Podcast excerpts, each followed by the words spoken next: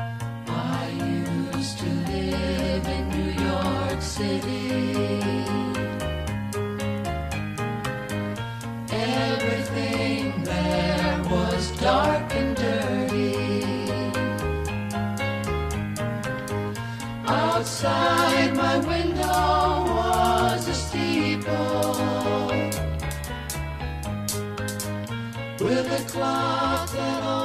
Welcome back to the Philip K. Dick Book Club. Uh, in this episode, I will look at uh, Dick's 1974 novel "Flow My Tears." The policeman said, um, and I'll, I'll do this in one episode, so it's going to be a long one, and there's a lot to talk about. I just think this this novel is is so rich um, and so thematically well tied together, even though there's a lot going on. It just feels to me that this might be best explored really in, in, in one in one episode rather than trying to to break it up um, too much. Uh, so this, if you're following Dick's career, or if you were, uh, you know, around when Dick was alive and you were reading his books, you know, you would have noticed that he hadn't published that much since since 1970, with when he came out with Our Friends from Frolix Eight and A Maze of Death. He he did publish We Can Build You, but as I talked about in the previous episodes, that was uh, actually written quite a long time before. So there's like almost a four-year gap in his in public before he published anything major. And the, the first novel he comes out with is is "Flow My Tears," the policeman said. And this kind of begins a, a mini renaissance, where he's going to publish, uh, you know, four novels or so up up to Scanner Darkly, right? And then then there's another break in his career, a shorter one, and then his final uh, three works, the Valis trilogy, come out in the last years of his life so this kind of begins a, a, new kind of era, I think, in, in Dick's Dick's writing. Um, it's a very sad novel. It's a very bleak novel. It's it doesn't have any of the comedy and joy, and in this way, it really does sound like or it feels like one of Dick's later career novels. Like there's very little joy in anything from from 1970 on. Really, I think there's a little bit in We Can Build You, but of course, that was written before. There's a little bit in Our Friends from Frolix 8, but there's not much else. This is a very bleak novel. A Scanner Darkly is a very bleak novel. Deus Irae um, is a very bleak novel. The Valis trilogy doesn't have that much hope in it. Um, so, you know, the last one maybe is, you know, I'm not I'm not sure how to think about that one. The the Transmigration of Timothy Archer right now. I'm not I'm not sure how to think about it, but there's a lot of bleakness in these later novels, especially in this one and A Scanner Darkly. That it makes his well just it's it's if you like dick 60 stuff if you like the humor if you like the the wackiness of it you know you, you lose out on some of that this novel is a very serious science fiction novel and i think it deserves the recognition it received for being a very serious science fiction novel thematically very very rich.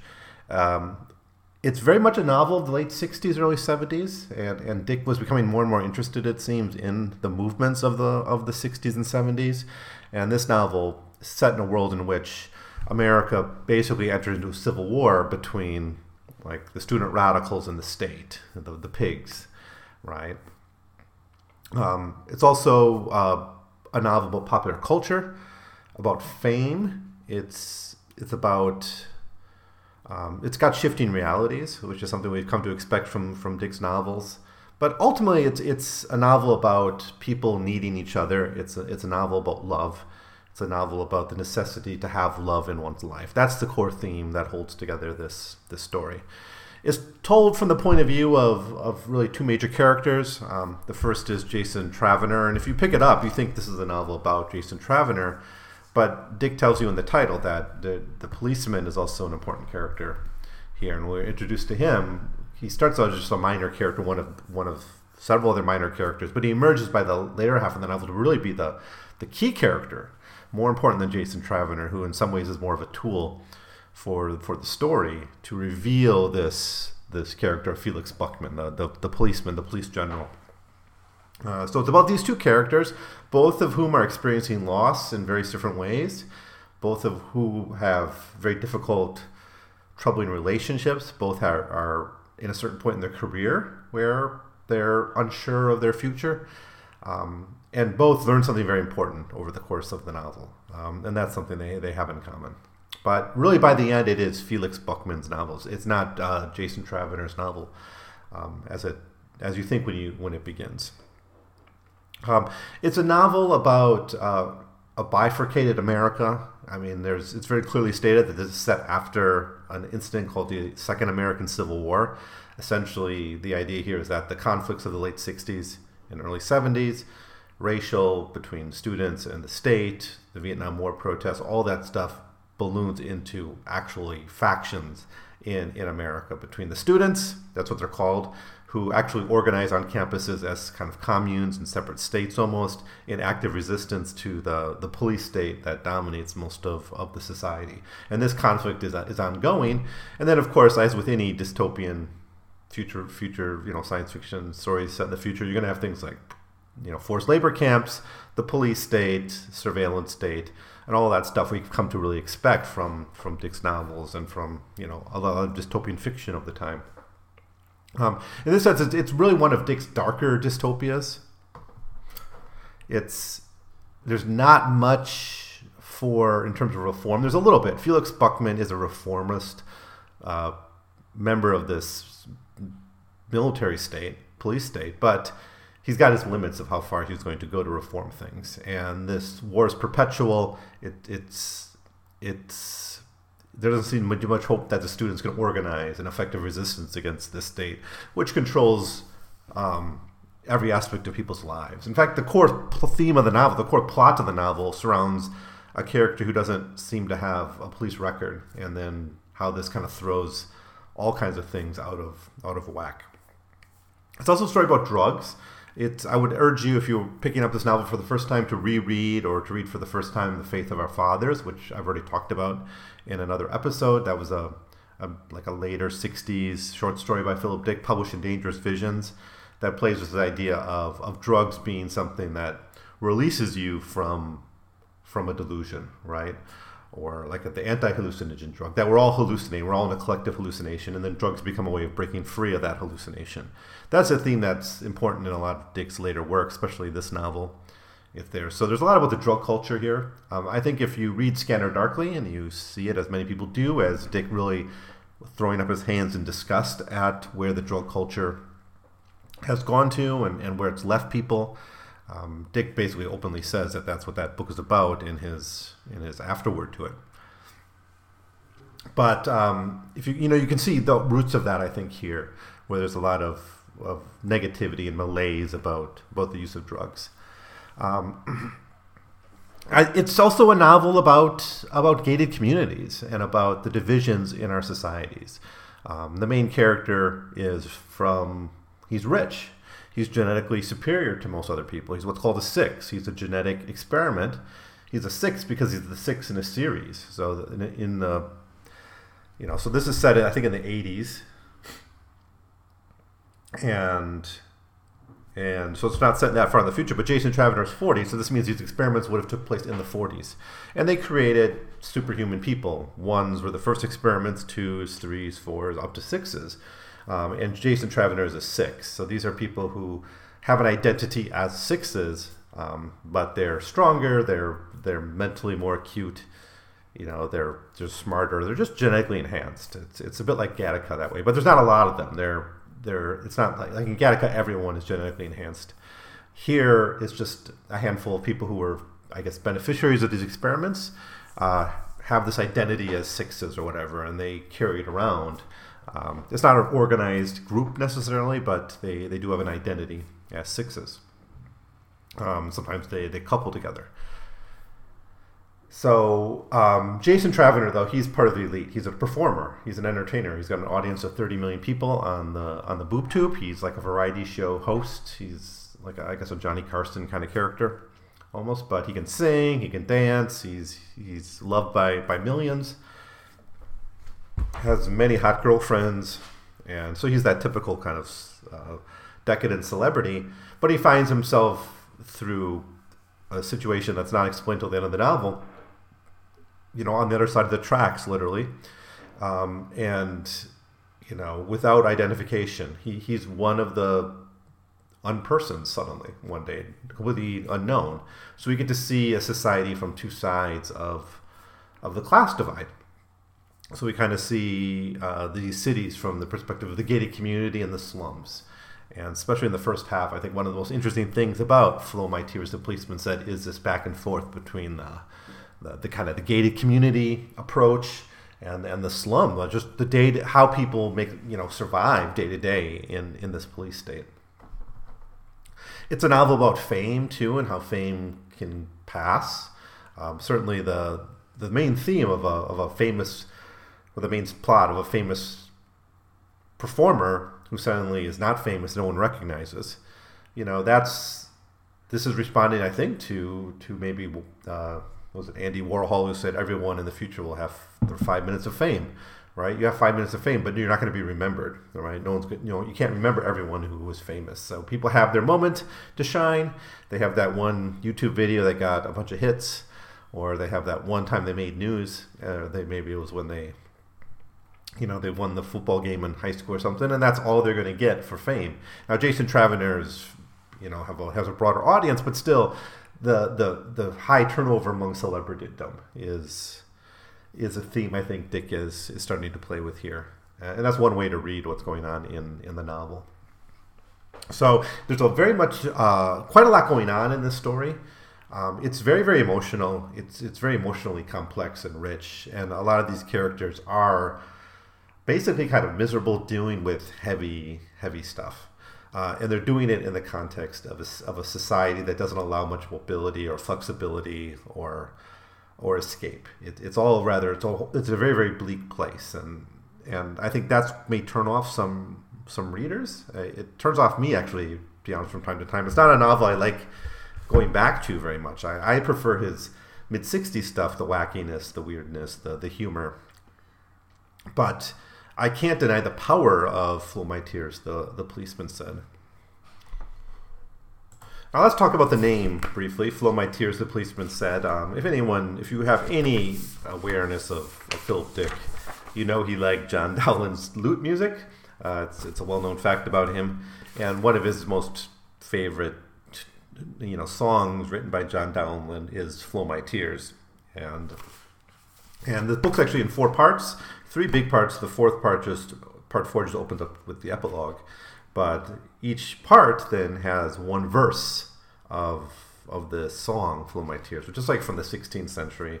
Um, it's it's a very sad song. Obviously, it's about loss and and loneliness and exile, which are, are the themes of the novel. So I don't think it's misplaced to put it there, but it is it is Dick showing off a, a song he very much likes and, and kind of advertising it and shilling for for shill's the wrong word because you know, John Dowland's not trying to sell CDs or anything, but he is uh, he, he, is using this novel as a, as a way to to try to go for an interpretation of, of, of this song. So if you haven't, you might want to go check out the, the lyrics to Flow My Tears, and, and it would be a fun exercise to see if verse for verse it, it's tied to it. Um, certainly, we have a character in exile like like we do in the narrator of of the song "Flow My Tears." We have uh, themes of lost fortunes, lost identities, lost friendships, um, you know, and, and and just the overall bleakness of the novel. I think fits the bleakness of of that song. So that's um. What else is there to say about this in introduction? I don't know. I'm sure. I'm sure I'm skipping out on a lot of things, but it's it's a very very interesting novel, and certainly one that that we need to grapple with uh, to fully understand Dick's career, especially his later career, um, and that that kind of dark turn I've been alluding to. Now, I, I, should say that this novel won an award. It's one of the two major awards that, that Dick won during his lifetime. The first was the Hugo for The Man in the High Castle, 1962. Um, this book won the John W. Campbell Memorial Award for Best Novel of the Year in 1974. Um, so it was it was appreciated by the by the science fiction community at the time for for a great achievement. So the novel opens with Jason Taverner uh, finishing the show. It's October 11th. This whole novel is set from I think it's October 11th to maybe October 13th or 14th. So it's just set over over two or three days in the life of, of Jason Taverner and this police general Felix Buckman. It opens with him just finishing the weekly weekly show.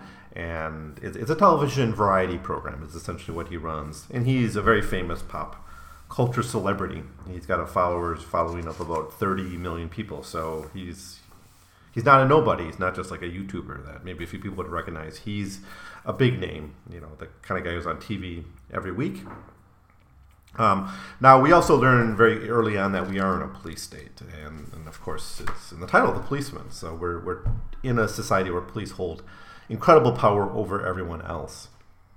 Now, as the police are introduced, though, they're there to help Jason Travener get to like his car and to escape the rampaging crowd. So it, we don't quite maybe realize right away that these police actually are part of a larger apparatus that's oppressing uh, the people of the United States, right? Coming out of con- the conflict of, of the 60s, it seems. Um, coming out of the conflict, really the Nixon years. There's, there's actually a suggestion here of Nixon, who would have still been president when, when Philip Dick was writing this, um, you know, of being really like a praised figure, uh, one of the great heroes of the United States at the time. Um, now, much of this this chapter is him having a conversation with Heather Hart, who's essentially his his girlfriend, and she wants to move in with him. Currently, they're both famous celebrities. They're both sixes, so they both are products of these genetic experiments, and they they don't have kids though. Jason Travener is someone who doesn't keep connections. He's um, you know, he goes through girlfriends pretty quick. Heather Hart is one he's kept around for a while, but most of we hear through his um, point of view chapters and, and from others that he basically goes through girlfriends incredibly quickly. He doesn't keep any connections. And he admits to characters later on that he doesn't want to have too strong connections with with with anyone.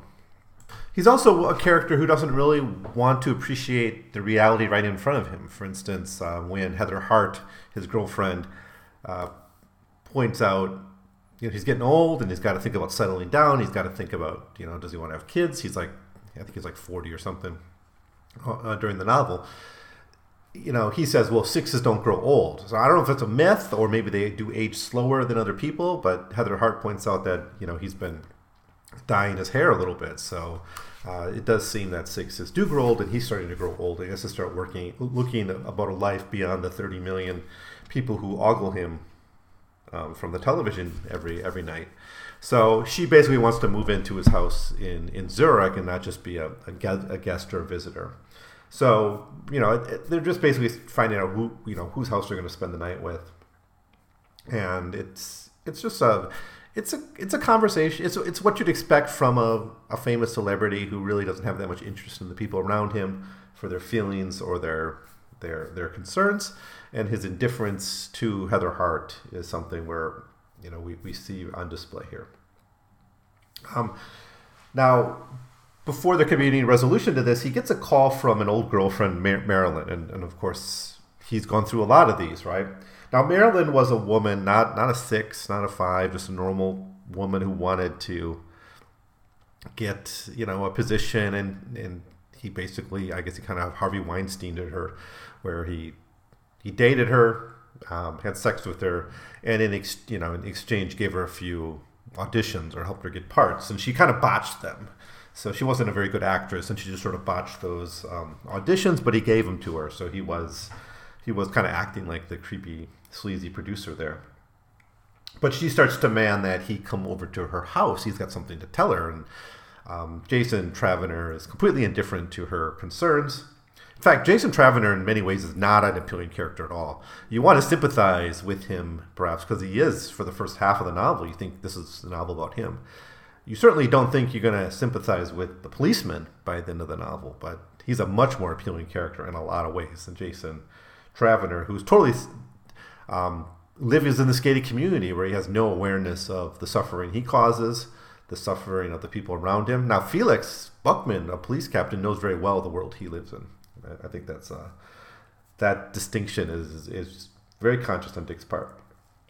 But anyway, she wants she, she this Marilyn wants Jason Travener to come and see her, and she insists that he he arrive, even though he says, "Just tell me on the phone what it is." You know, the worst case scenario, like she's pregnant, right? That's that's what you expect in a conversation like this. The old girlfriend is is pregnant, and you're gonna have to deal with that.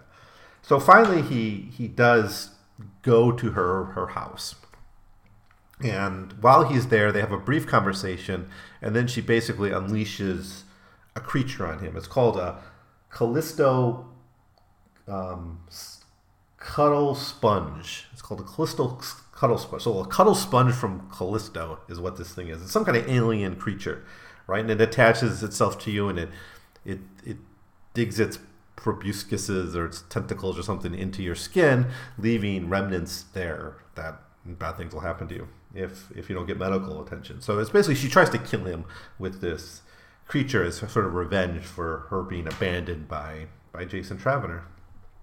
He wakes up shortly after in the hospital on a hospital bed on a gurney. But he quickly and he sees Heather Hart there, and he's able to have a little bit of conversation with with them. But he quickly passes out again, and that's how the chapter um, ends. Um, just another thing I want to say about this chapter. It's actually there, there's 27 chapters in this book, and this is one of the longest. It's it's 14 pages, or maybe 12 pages. This is one of the longest chapters in the in the entire book. Um, it's it's it's a more quick pace, chapter by chapter, than a lot of his his, his stories. Um, but um, one thing I wanted to say about Jason Travener is he tends to always see with the women around him in terms of their physical attributes, right? They're they they never are. I literally, beauty's just skin deep for for Jason Travener. This is how this is what you get about Marilyn Mason. Um, quote: This is that that ex girlfriend. Quote: For two years, Marilyn Mason had been his protege, so to speak. Anyhow, she wanted to be a singer, be famous, rich, loved like him. One day, she had come wandering into the studio during rehearsal, and he had taken notice of her tight little worried face, short legs, skirt far too short, and had, as was his practice, taken it off at first glance. And a week later, he had arranged for an audition for her with Columbia Records, their artist and repertoire chief. A lot had been going on that week, but it hadn't had anything to do with singing. And this is how this is how um, Jason Travener sees women and interacts with women throughout the whole tor- throughout the story. Profound things happen to him, certainly, and, and there are things we, we want to sympathize with. But he's such a disgusting character. It's not just that he's a sexist and he uses women. He's a racist. He's a, a, a, almost not. I wouldn't say quite a eugenicist, but he sees himself as superior to others because of his his genetic heritage, him being a six.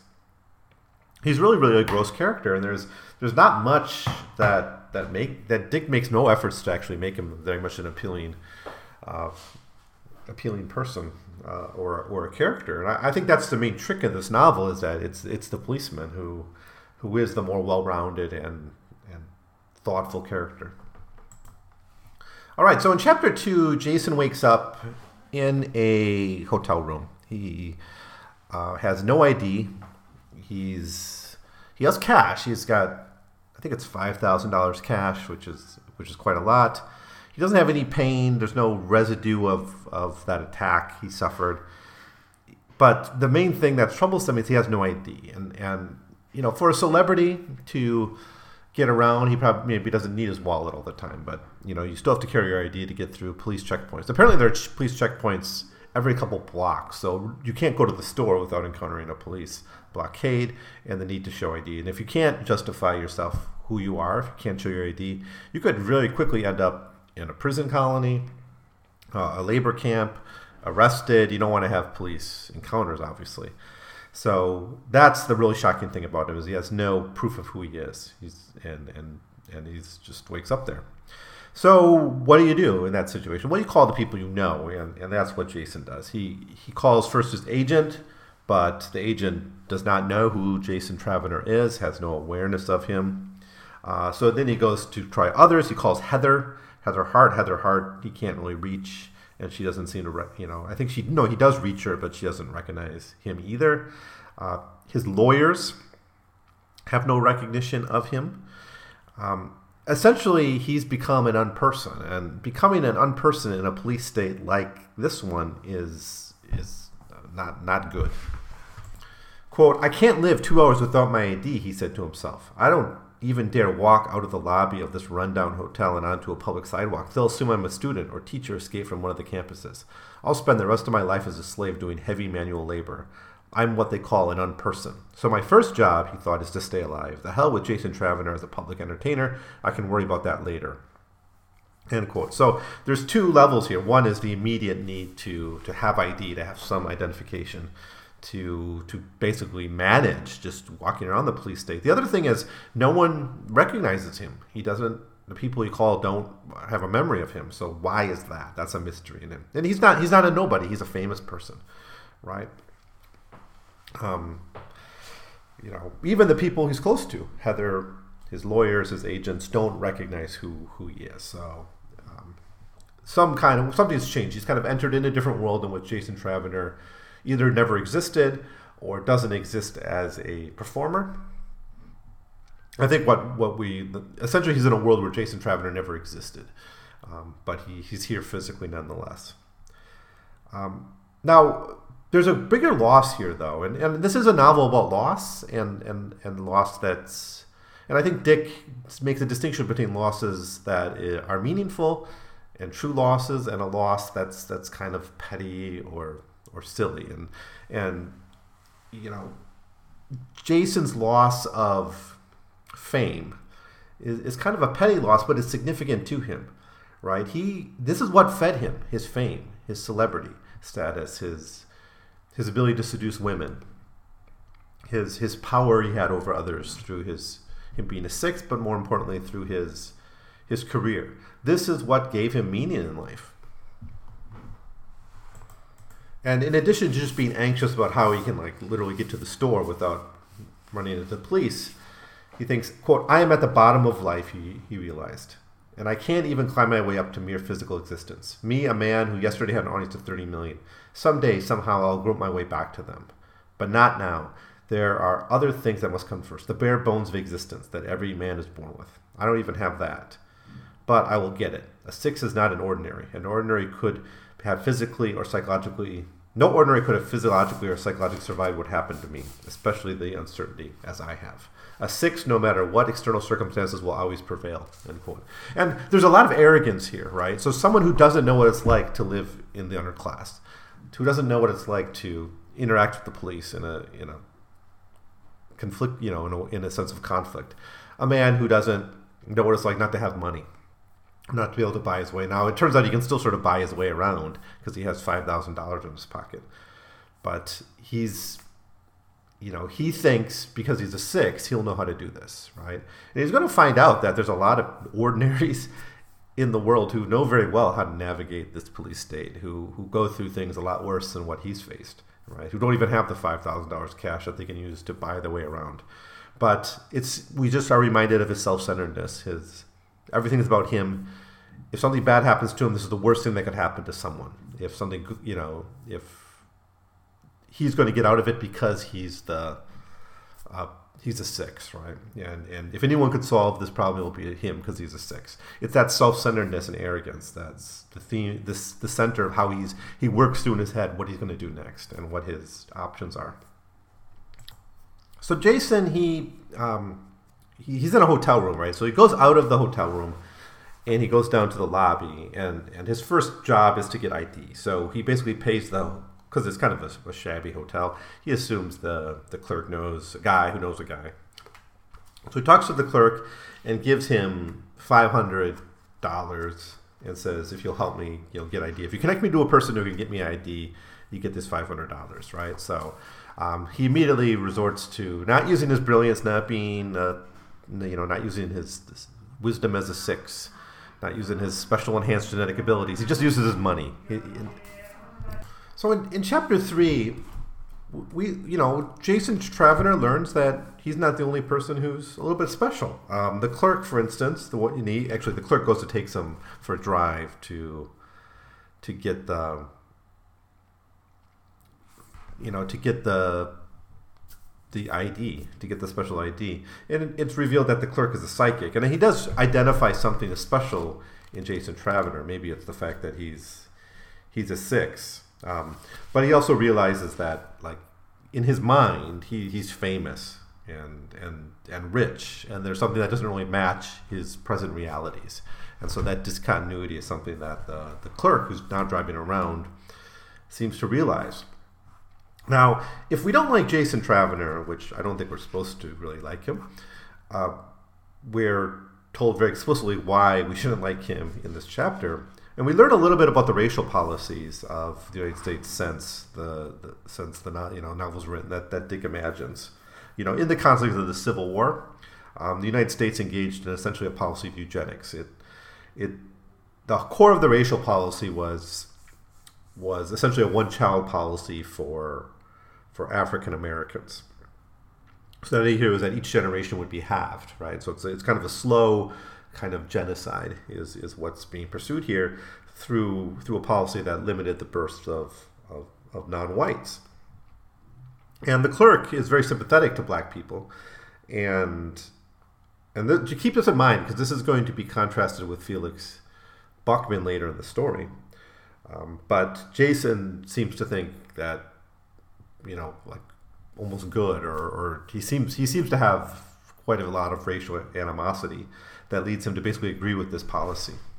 What does he say? He, he first when he told when the clerk tells about the policy, um, Jason said something had to be done in referring to the the racial antagonism in the United States at the time, right? Of course, you had the civil rights movement and the Black Power movement and urban riots, and this is the context that, that Dick is is responding to in when he's writing this. Um, and at this, the clerk just says, "I don't like your racist view," and then Jason responds, "There's enough blacks alive to suit me." Um, and then the clerk asks when when the last one dies, and Jason says, "You can read my mind. I don't have to tell you." And the clerk doesn't tell us what he's thinking, and we don't get it from the narrator, but the clerk's response tells us that that Jason would be seems to entirely happy when the last African American would die. So he's certainly not uh, a racial egalitarian any more than he's a an egalitarian in any other way of way of life. So his racism is pretty deep. It doesn't come up a lot in the story, but I, I think it just is is important enough to be mentioned here because it's contrasted with other characters who who don't have that same kind of racial animosity. It's never explained why he has it. I, I, think it just comes out of his overall elitism. Um, that comes from him maybe being a six. So the person they go to meet is a woman named Kathy, and she's the producer of the fake IDs. So she's a very young woman who who works in an, in an underground office making fake ideas for for people. So people, if they need to change their identity to escape police block, you know, barricades, to if they're on the lam, whatever, that she's the one you go to. And she's very much uh, a kind of an egalitarian. She's part of this this urban underclass that we start to get a window into that Jason's almost not aware existed really in his life. He only sees life through the glitz and glamour of, of celebritydom. And and one of the first things we learn about her is she doesn't charge a set rate for her services. She charges based on the ability of the people to pay. Um, but Jason Travener, he treats Kathy like he does almost any other woman in his life, and he just reverts to his pattern of flirting with her and trying to use his charm and his good looks to try to connect her to him. And it, and it sort of works. Kathy does seem uh, to, at least in Jason's mind, attach herself. Now she may she has her own agendas, as we're going to see, and her own missions here, but it, from Jason's point of view, it seems to work, right? That this this woman is fond of him and wants to be with him, and that happens a lot in with the women in this novel, where Jason encounters them and he basically sees them as someone to seduce or to have sex with, and and he doesn't really understand their own subjectivity, and or he does it with a lot. He understands their subjectivity with a lot of hard work, I guess, and and usually not at all. And I think Kathy's the first example of that but they do more, most more or less have a pleasant conversation. Jason tells her he's a performer and very fairly famous, although she doesn't recognize him. Of course, no one's going to recognize him as Jason Travener, the famous uh, performer, uh, at least not in this part of the story. So he talks to her, and and they have a nice conversation, and she kind of reveals like tricks of her trade, like even how they can make, you know. F- fake antiques and, and, fake documents and fake stamps and things like that. And and Jason's not really interested in that. He just wants to use her. So you know, he's interested in her physically. He's interested in her as a young woman. He's interested in her ability to help him with uh, with the IDs. So. Uh, but they do flirt a little bit, and then um, Kathy, she's she's a bit skeptical of Jason Travener being at high end. Although you know, on the one hand, you know, culture culture's bifurcated too, right? So, you know, there especially nowadays. There's people. Uh, you know, someone mentions some famous person, a YouTube celebrity or something. I don't know who he is or she is, or, or a TV show even. I may not know it. Um, that's because you know culture is so fragmented now. But I, you know, I think even in previous times there was like high culture and low culture, and you know there was a culture that one gets to the TV, right? But there's large, large populations that even in the '60s maybe didn't have TVs or didn't really watch much TV. You know, and I, I think like some of the like the hippie culture was pretty maybe broken off from mainstream culture too much of the '60s. So we can talk about a mass culture in, in the United States, and I think it certainly exist, existed, but maybe it had its limits, right? So maybe it's not implausible that a famous celebrity could run into someone who doesn't recognize them, right? That's not unbelievable. But she's very skeptical about the fact that he rose up, and her, her impression is that someone only becomes famous in that kind of profession if they climb over bodies, right? Or if they use connections, or they or they hurt people. And Jason says, well, no, it's not really like that. That's just a myth. You get there through talent and expertise. And again, it's this arrogance of Jason Travener, who was one of these people who was born on third base and, and thinks he, he hit a triple. You know, but you know he thinks he got there through his talent and hard work when when that's not true. And we're going to meet other talented people in this novel who don't have the same opportunities that Jason had. And and what Jason does with them, I think the little growth we see in this character comes in his realization that that he was lucky and that it's it's just like the you know at his birth the universe breathed or something or you know it's just random chance that he even exists. And and it's not his it's not that he's the greatest is the you know and he could be forgettable. In another universe he wouldn't even exist right? That's I mean that's kind of the lesson. If you want to take this as a morality tale right the, it's like the um, the, famous self-centered guy realizes what the world would like be like without him, and it turns out it would be fine. It would be just the same. Um, now, eventually, during their conversation, Kathy admits that that both the clerk who drove him here and herself are finks. You know, they're informers for the police, and that the, that the man who brought her here, they're, they're just doing it for money. They they work for the police, and and she she explains eventually. I think it's actually in the next chapter. She explains that it really has to do with um, her her husband, who's in a, a, a, prison, and she wants him freed. And the only way she can get him freed is by working with the police. And, and so she makes these fake IDs, but she also informs on the police and lets the police know who she makes IDs for. So um, you know, to save one person, she turns on on many others. Now we can of course criticize Kathy's actions as they're stated here, but on the other hand, she's she's living on the other side of the gated community. She doesn't have the luxury, or she's on the slum side, right? She doesn't have the luxury to to to be moral, right? And that's that's an aspect of life on this side of the tracks. It's that one can't be be moral and survive, and it's a it's a lesson that that Travener. Uh,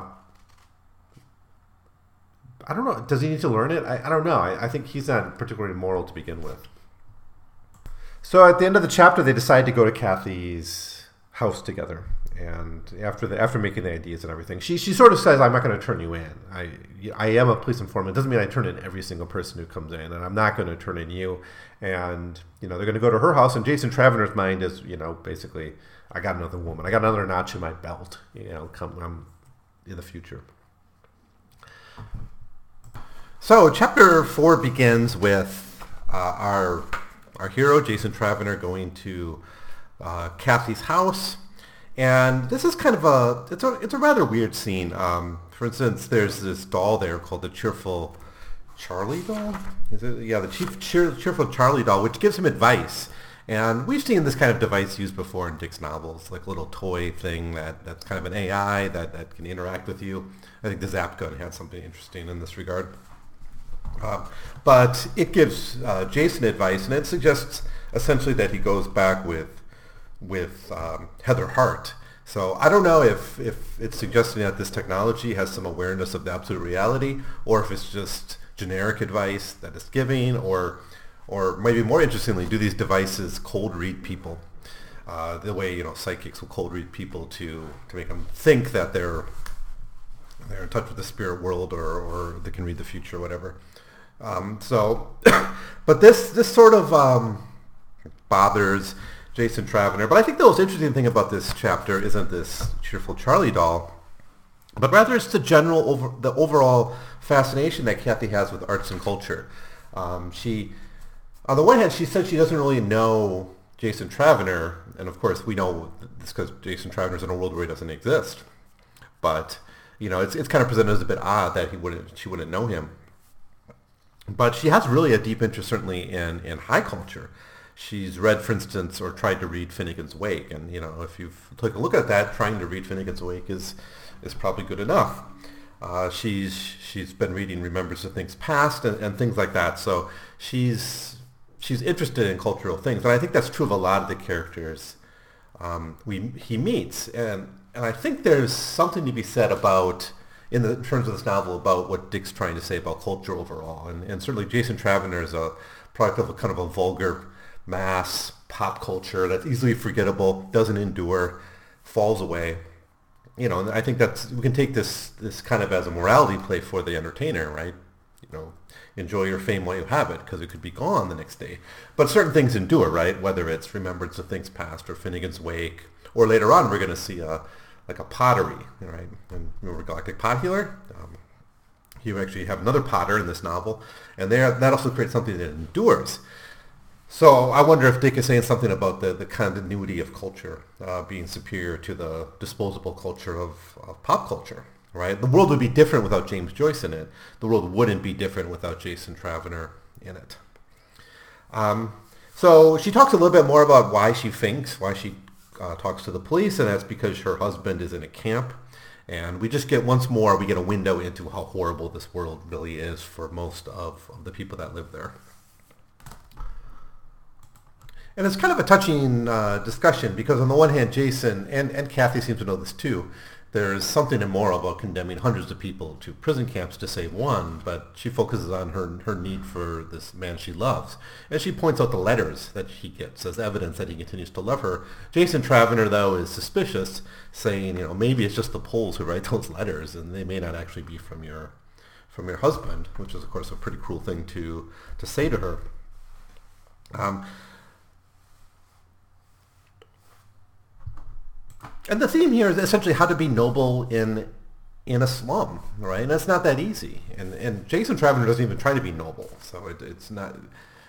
You'd think, you know, he would have the luxury to be a good, kind person. He's not. He, he uses people. He's racist. He, he has no sensitivity to the mass consumer base that, that listen to him outside of getting them to tune in. But um, Kathy here is really torn by her choices, saying, "Do you know that? Do you do you know I haven't any idea what words like that mean? What kind of person do you think I am? I'm not famous and powerful like you. I'm just a person doing a terrible, awful job that puts people in prison because I love Jack more than I love the rest of all humanity. Listen, the only thing that got me back to sanity was that I loved Jack more than Mickey Quinn. See, I thought this boy named David, David was really Mickey Quinn. And it was a big secret that Mickey Quinn had lost his mind and gone to a mental hospital to get himself back into shape. And no one was supposed to know about it because it would ruin his image. So I pretended his name was David. But I knew, or rather I thought I knew. You know, Dr. Scott and I had to choose between Jack and David, or Jack and Mickey Quinn, which I thought it was. And I chose Jack. So I came out of it. Sorry. And um, that's that's the, the, the, the, pressure she's into. She's forced every day to make a choice between these people she runs into. Do, does she turn them into the police or her, her husband, uh, who is hoping to earn his way out of the prison camp? Um, so um, there is a lot of evidence here that Kathy's attracted to Jason. Obviously, Jason's six. He's attractive. He's had many lovers. He's charismatic. Um, and, and Kathy falls into it. And there's very few female characters that don't um, seem to fall for this to some degree. And then they go out to dinner at an Italian restaurant. And this is where she has a, a major mental breakdown at, at the dinner. So Kathy blanches. Now, what's the reason for her basically having a a kind of nervous breakdown at this diner. Well, it, it comes out of the conversation she's having with with uh, Jason. So first he comes into this Italian restaurant with a lot of class privilege, and this bothers Kathy right away. Where he he says like the food's bad, and, and Kathy doesn't see it that way. I don't know if this is just a, a rich person thing. You always make a complaint about the about the food, no matter how good it is. And then uh, he kind of is rude to the waiter, and she says, "You treat him just like a servant." And Jason thinks, "Oh, "Well, obviously, why wouldn't I?" And then he just sort of says, "Let's get out of here. This is a bad restaurant." And and when as he's leaving, Kathy, you know, has this this nervous breakdown. She says, "Oh God, no! What have you done? Do you know what you've done? Do you understand fully? Do you grasp it at all?"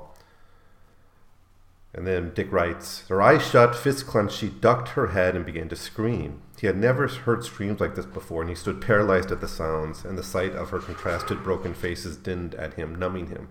These are psychotic screams, he said to himself, from a racial unconscious, not from a person, but from a deeper level, from a collective entity. Knowing that did not help. And then the chapter ends with basically the the waiters and others helping her calm down and, and dragging her out of the restaurant, and then they charge him three hundred dollars for for not calling the police. Uh, you know, and the, it's it's interesting that people fear the police so much in this society that you know just not having an encounter with the police is worth worth money to people. You know, um, which I guess is true in a lot of police states. So, chapter five and chapter six are going to end this section of the novel, part one, which is, is kind of like the first the first day or the first uh, few hours of Jason's life as a, as a, as a non-person. So, but in, chapter five begins with with Kathy essentially claiming to have fallen in love with with Jason, and maybe her panic attack earlier had something to do with the fear of a, abandonment from this person she's fallen in love with. Um, the, his his main concern is just finding someone who knows him. So he manages to call Heather again, and Heather has really no memory of Jason at all. So it is really in this universe he doesn't he just doesn't exist. It's these people don't know him. It, it's not just that he's lost fame. It's much more existential than that. He just does, doesn't exist in this world. In fact, it's kind of funny that when when he calls and claims to be like his lover, her lover, she thinks it's just a creepy fan who who you know bothers her, she probably gets it all the time. He he even gives some like specific dental records and specifics about himself, but you know she she has no memory at all of it. And then finally at the end of the conversation he claims to be a six making that connection with with heather. And and this just um, basically she still concludes that he's just a, a quote unquote a twerp fan. Um, so he has really no choice but to to, to beg for help from um, from heather. And he kind of gives up trying to convince her of who he is, and he just, get, you know, he's on the phone, but he's essentially desperate for any kind of aid from her. And I think it's at this moment where Jason really starts to realize the trouble he's in. That he is uh, he's one bad encounter with the police away from ending up in a in a camp. And this is what he starts to explain to Heather in this chapter. Quote, Nobody remembers me. I have no birth certificate. I was never born, never even born. So naturally, I have no ID cards except a forged set I bought from a pol fink for $2,000 plus 1000 for my contact. I'm carrying them around, but God, they may have microtransmitters built in them. Even knowing that I have to keep them on me, you know why? Even you up at the top know. Even you know how this society works. Yesterday had 30 million viewers who would have shrieked at their aggrieved heads off if a pol or a nat so much as touched me. Now I'm looking at the eyes of an FLC, a forced labor camp. Um, but, you know, Heather really, there's not much she can do, and their conversation ends unsatisfactorily for Jason. And so Kathy and Jason continue to move on, and that's when they run into this this police checkpoint. And it, actually, the chapter ends pretty ominously, where the police are like, "We haven't met our quota yet, so good thing you have not gone through our checkpoint." But in chapter six, he goes through, and the IDs work well enough, so they, they seem to get through. And at this point, Jason realizes Kathy has this immense power over him through these IDs. She can basically turn him in at any time, and she's she basically has this total control over him, at least as far as these IDs are concerned. So he's going to have to find another way to, to make it in this world instead of relying on Kathy, who seems to be insane, who has this irrational love for him, who has connections to the police, and all these. Um, but where can he go? So they just go back to Kathy's house. Um, you know, Kathy refuses to to leave her husband Jack, and um, and this comes up because you know Jason's kind of seeing his situation here that he's going to be a temporary, maybe placeholder at best for, for Jack, and her commitment to Jack is, is always going to be her dominant loyalty. And this conversation, which maybe ha- could have been resolved with a, a kind of a, I guess, a, an agreement on a temporary kind of partnership, but he gets interrupted by the police who come to the house. And, and, and the man who comes is this Mr. McNulty, and he's one of the pols we, we meet in this novel. Not the main, not the policeman of the title, that's Felix Buckman. But uh, this man, Mr. McNulty, and he's kind of a, a fat uh, policeman, and he has his suspicions about, about Jason, so he, he and he of course knows Kathy as a contact. In fact, he, he talks pretty casually with Jason about Kathy's mental state, saying that she's delusional. Going so far as to report that her husband had actually died three years ago, three years ago in a forced labor camp, but it's something Kathy will refuse to accept, and she's just living her a delusional life, imagining her husband is still alive out there somewhere. Um, but the real reason are here is they want to basically take in Jason Travener in for questioning, and they take him in, and it turns out that they have they pull out actually the wrong report on him. So instead of pulling out a, report, a file on Jason Travener, who actually doesn't exist in this world, they pull out the report of, of a man named Jason Tavern. So they just drop the last two letters of the name, and he's like a like a repairman or something. There's really no data on, on him. I don't think this Jason Trevor had an encounter with the police before, but the, the picture's there and a lot of the other information. So they collect what they can from, from Jason, his fingerprints, his footprints, stuff like that. But he doesn't look like the picture of Jason Tavern, so he has to explain why. That essentially he, he justifies this as saying he had some kind of plastic surgery, and that's why his face doesn't match the the report. And eventually he talks them into letting him go and, and giving him like essentially a one week pass, a, a, legitimate police pass that'd be good for a week that would let him move around the city while they kind of try to figure out what's going on with this report. They believe him enough to give him this one week pass, but he's going to have to come in and, and follow. They're going to follow up on his story, essentially, and the, and so that's where um, that's that's part one of Flow My Tears. The policeman said we start with Jason Travener as a celebrity. He loses that existence, and then he has to make his way in, in essentially the underground, um, waking up in a in a slimy hotel, finding himself in, uh, on kind of the other end of a police barricade, essentially. Right? You imagine that first scene where he's you know, it's him on, on one side, and the police are holding back the fans, right, the masses.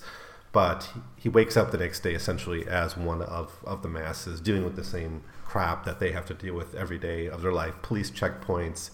Um, but also, he realizes, well, we, we see just how toxic his worldview is. He mistreats waiters, he, he's racist, he has feelings of superiority towards others, uh, he treats women poorly. So all this stuff comes to to uh, is, is more obvious to the reader than if we just see him as a as a celebrity. Um, so that's part one, and in part two, so part one's all about Jason Travener. Part two, I would say, is is is much more about um, the interaction between Felix Buckman and Jason Travener as both try to understand what's happened here because for, for, for Jason Travener, it's an existential threat to his existence, right? He's, he fears if he gets caught, he'll end up in a forced labor camp. For Felix Buckman, it, it's more of a bureaucratic police procedural problem. Where does this person exist? In our records, there, there should be a, something about him, but there isn't anything about him. So how can it be that someone exists who shouldn't, who's not in the, in the machine, right? This is the, a problem with the bureaucratic state. So as chapter, I guess this is seven, begins, we're now in part two. Uh, we get a new. This part two is, is introduced with a new verse of "Flow My Tears," the uh, of "Flow My Tears," the song by John Dowland. Um, and in part two, we're introduced to General Felix Buckman. So he's a police general. So the police have been militarized to such a degree that they have ranks like marshal and general. So Felix Buckman actually used to be a marshal, but he was demoted, and we'll we'll see why he was demoted later. But he's a, a high-ranking um, police general in the Los Angeles Police Academy building, and he's working late, and he he's seen he's come across this ta- Travener case, this, or this Jason Tavern Tavern case, and he's curious about it, and he discusses it with this um, Mr. McNulty, this policeman, the one who, who found him. And so, what sparked his attention was this line uh, Jason Taverner, Taverner does not exist in pencil by Mr. McNulty in this report. Now, why do they have this name Jason Taverner, right? You know, because they pulled the file Jason Taverner. Well, his fake IDs, the ones he had Kathy made, show his name as Jason Taverner, right? So they have this name, they have this these IDs that don't match any record in the in the machine, in the, in the bureaucratic files. And uh, so he goes into this case study and starts to look into it. And, and Buckman is very interested in solving this, this mystery. I guess it's, it's outside of the run of the mill police dealings he has to, has to handle every day. It's, it's a problem he wants to address. And I think there's a lot here in Buckman's attitude early on about just uh, the need to kind of tie up every bow and to have everything neatly fit together. Um, it's just a product of bureaucratic state, right? It's a bureaucratic problem that Taverner doesn't fit into his non-existence. He's also, but we also learn later on that Buckman is generally philosophically interested. He's artistic. He, he's a very curious person. He's, despite being a police general in a in a police state in an authoritarian uh, situation, um, Buckman is is essentially a, a moral person with with a lot of the moral failings of Jason Taverner are actually filled in by Felix Buckman. So the other thing we learn in this chapter is that he has a very weird relationship with his sister Alys, and that's spelled L A A L Y S, Alys. And she's waiting in his office, and and she's like he he scolds her for being a junkie and being a bit of a bum, even a fetishist. And and he says like we deal with you people every day in the police station, and here you are, my sister, and it kind of offends him. He even says, you can't make my job unsafe. I only got five men over me, excluding the national director, and all of them know about you, and they can't do anything. So you can do what you want. She's got a special case. That's the that's the situation, but she's still a bit of a threat to him, and he wants her to clean up her life a little bit. Now we're going to learn later on that they have a much more complex relationship. They they live together. They're they're incestuous lovers. Um, but he does introduce to her the the the Traverman case. So this chapter ends then with Buckman getting a call from basically the the forensics department of the police um, bureaucracy, you know, reporting on all the like the fingerprints and voice prints and, and stuff that they took from Jason Taverner during his encounter with the police, and none of them match anything on record, right? Which is even more bizarre. It's one thing to lose a record, but to have no, you know, of no record at all of his voice prints or something is totally bizarre, right? That that really proves, from the system's point of view, that Jason Taverner simply does not exist. So, chapter eight, we return to Jason's story, and and he's got this one week police pass now, so he decides to, you know, just go to. You know, instead of going back to Kathy and, and trying something with her, he thinks he's got a reprieve, so he's going to kind of investigate things on his own and, and try to get his life back together. So he goes to Reno and he tries to book a room. And here we see one, another example of his with the privilege he's used to, the things he's you know he like for instance what he's used to is when he goes to Reno he calls the hotel, calls the restaurant, gets a seat, gets a room, and he can't anymore, right? So he fails to get uh, a table at a restaurant, and so he kind of gives up on this, and then then goes to Las Vegas, where maybe the chances, I guess, are a little bit better. But he's going to his old haunts. And when he's in Vegas, he runs into his old mistress, Ruth Ray.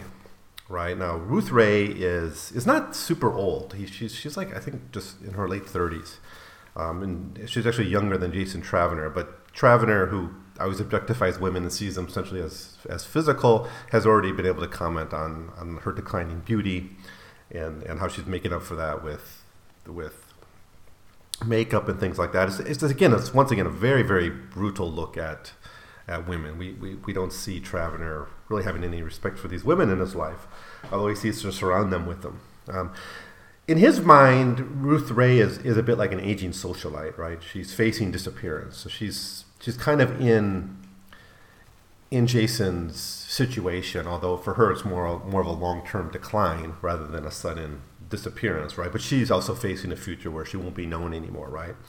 You know, once you get a certain age, you can't be a socialite anymore. Um, but he thinks maybe she remembers me, and, and we had been lovers in the past. He introduces himself though, and she doesn't really remember him, but she has so many husbands and so many lovers in the past. She she welcomes him despite not remembering. Right, She- her life is just filled with this string of of different famous lovers and rich lovers that she's not really capable of, of remembering one over the other. So she just you know assumes she she knows him and and interacts with him in any ways. You know, even if not, even if it is a new person, it's a attractive attractive man. So you know, Ruth Ray welcomes him. She even, I think, claims to know him. He says, um, "Oh no, that's." He says his name is Jace Travener, and she says, "Do you remember my name?" And he says, "Yes, I remember." But her name has changed. She had remarried since then, so it's Ruth Goldman. That's her her name, and that, that name's just important to keep in the file for um, a later scene. But um, so she's got this new name, and And she, what does she talk about? Well, she mourns the loss of her beauty, and she talks about the impact of alcohol, and she talks about how she, her decline has sort of begun. And that's really what her character seems to represent initially for Travener is that sort of it's a it's a bond with what he's experiencing, like this loss of, of fame. Although in her case, it, it's it's not it's not sudden. Um, despite seeing him as a stranger, despite that knowing who, who he is, really, she takes him to her her house. Now, one interesting thing here is is despite being a socialite, despite being well known, I guess in the elite circles or whatever, she was almost sent to a forced labor camp too. So you see the creep of the police state affecting more and more classes of society, right? And I, and I think in one way that's the metaphor of the whole novel. Is Jason Travener from the ruling class experiencing the police state directly, you know, for the first time, right? Which in the long term, I guess everyone is going to experience, but you know, you don't have time in a novel like this, so you you, you just have it a quick device for him to experience it. But a lot of other characters encounter the police in unfortunate ways. Not just Kathy. So we see, you know, people in the higher levels of society having these encounters. You know, and so here's the story. She says, "Do you know they tried to send me to one last year? I had a really terrible time. I had no money. I hadn't met Bob Goldman yet, and I worked for a savings and loan company. One day, a depositing cash came in, $50 bill stuff, three or four of them. Anyhow, I took them and put the deposit slip and envelope into the shredder, but they caught me. Entrapment. A setup. But see, I had this thing going with my boss. The pols wanted to drag me off to a forced labor camp, one in Georgia, where I'd be gang banged to death by rednecks, but he protected me. I still don't know how he did it, but they let me go. I owe that man a lot, and I never see him anymore. You never see the ones who really love you and help you. You're always involved with strangers. End quote. And that, this, I think Ruth Rae is an interesting character for what she's kind of the conversation she has with Jason Travener and how she really forces Jason to look at the world in new ways. And this is one, right? That you, you know, the, the people that do help you, that's her point, right? The people that help you, the people that are really bound to you, float away from your life. And that's what, exactly what happens to Kathy in this story. She's discarded the minute that Jason doesn't need her anymore. Ruth Rae uh, will be discarded too. Finally, Jason will meet a character later on who he does pay his debt to, right? But also this idea that the, most of the people you interact with in day-to-day life are strangers is, is of course true as well. And it's something that Jason Travener is more and more acutely aware of than ever on this particular day in his life. So in chapter 9, they, they go to Ruth Rae's apartment. Um, he notices that she seems to be living beyond her means right away. Um, it seems that her husband now has some money, but he's not really in the picture at all. It's just a name attached to this this character of Ruth Rae, Ruth Goldman. But they have sex right away, um, and then we get the kind of the scene after after they have sex, and she starts to talk about this woman Monica Bluff, who is actually Ruth's like sister-in-law. And it's a bizarre, rather, it's a bizarre conversation where we see that she has all this resentment built up for this this Monica Bluff character so actually, I think it's Jason who brings up Monica Bluff, saying, "Well, you know, I do you remember Monica Bluff? You know, because he had a relationship with her. So you know, again, like his life is a series of of of encounters with different ladies, it seems, and he remembers Monica Bluff. So he asks her if she if if Ruth Rae remembers, and she does, but she goes on this long rant about how she shoplifts, how she doesn't wear underwear, how she smells bad, how she like used to feed the escaped students, the students who escaped the campuses, and, and aided them, and how she kind of resents that she never got arrested uh, and sent to a forced labor camp. Um, or maybe she was sent for a while and, and, and, and got out later.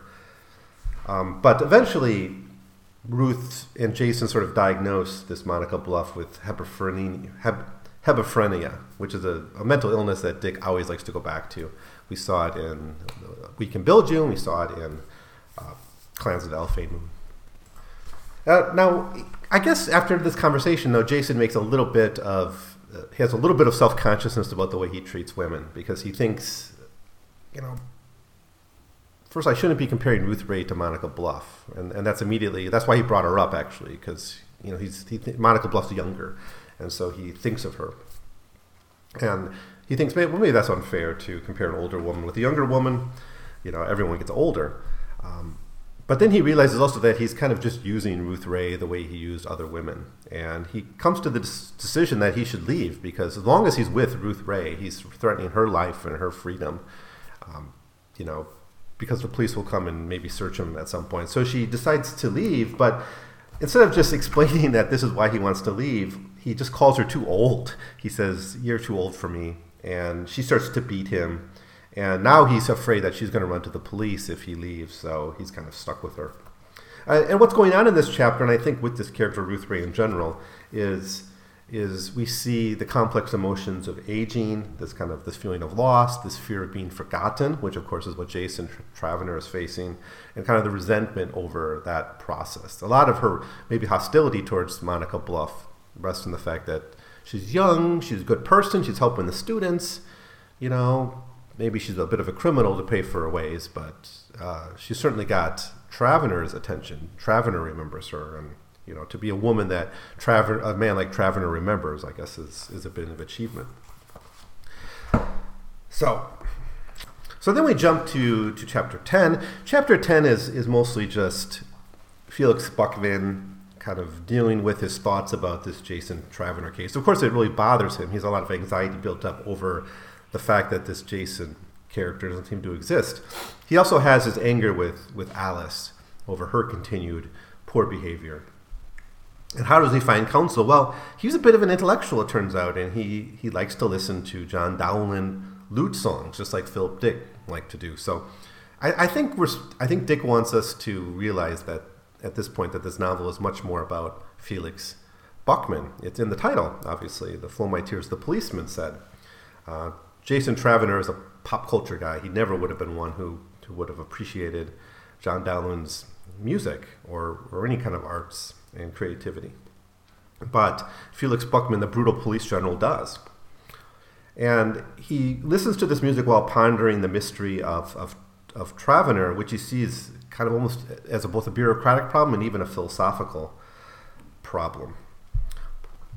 He even comments so that he doesn't see these problems like a pol does. He doesn't think like a, a normal police um, a man. And then he gets the call. He gets the call from his his underlings, and they have essentially narrowed down their search for Travener based on they use kind of facial recognition software and voice prints that they've collected to try to find where he, where he's gone to, and they narrow down the search to Las Vegas. But they have a series of houses that they've been able to identify using a thermal radix scan. So they're able to use some kind of scanner to identify a handful of houses where someone who fits Travener's you know situation could uh, would have been, and it's just like ten houses. So they have ten houses to check out. One of these obviously is going to be Ruth Goman's, Ruth Rae's house. So it's just you know when will when will he be identified? Especially now that Jason has decided to, to stay with Ruth Rae out of fear that she might turn him in. So we know another encounter with the police is, is coming. So chapter 11 is one of the, the central conversations of the novel, it seems to me. And I, I think this should be read just on its own if you want to understand this book. Or this is a chapter you really got to pay attention to. It doesn't really deal with the plot directly at all, but it deals with the overall themes of, of love and, and loss and connection and how to have connection with people. And, and you know, this is all the things that Jason Travener has, has lost, right? He can fall back on his ability to seduce women, but there's no real true meaning into that. And and that's a discussion they're they're essentially having now that Jason has decided to stay with, with Ruth Rae at least for the short term. Now Ruth mentions a friend with who had a rabbit and a cat. And her name's Emily Flugelman. And she talks about the feelings of pain and sorrow that this woman felt with the loss of, of these cats. And Jason just responds like how he wants to avoid love and those types of feelings. He wants to avoid grief. And Ruth responds essentially with the need for, for grief, and that the grief is an essential part of the essential human condition, right? And, and that can only exist in the, if, if you have love. So, um, you know, Jason thinks you know, don't love animals, right? They, they die too quick. And, and uh, Ruth's response is, their lives are so short, just so fucking goddamn short. Okay, some people lose a creature they love and then go on and transfer that love to another one, but it hurts. It hurts. And he replies, Why is love so good? You love someone and they leave. They come home one day and start packing their things, and you say, What's happening? And they say, I got a better offer someplace else. And there you go, out of your life forever and after that until you're dead and carrying around this huge hunk of love with no one to give it to. And if you do finally give it to someone, the same thing happens again. Or you call them up on the phone and one day they say, "This is Jason," and they say, "Who?" And then they know you you've had it. And now, of course, Jason's fulfilling a lot of his own anxieties in this conversation. He's lost everyone.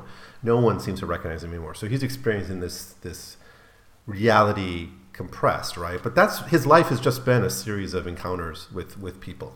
Um, and I think this novel is structured as a bit of just encounters with various people. I think the only character he kind of has repeated connections with in a way is, is Felix Buckman. Uh, everyone else he just kind of passes through one after another, using them and, and discarding them. And he's afraid of that happening to him, so he doesn't make connections with someone else. And Ruth says, love, love isn't ownership. Quote, love isn't just wanting another person the way you want to own an object you see in the store. That's just desire. You want to have it around, take it home, and set it up somewhere in your apartment like a lamp. Love is like a father saving his children from a burning house, getting out and then dying himself. When you love, you cease to live for yourself. You live for another person. And you know, and Jason's response to this is that that sounds horrible to me. Why would anyone want that? That's not a good thing. But for Ruth, it's it's the most profoundly human experience because it's the transcending of of instinct. It's the transcending of, of the survival instinct. And grief then is the culmination of this feeling, right? You can only have grief if if you love.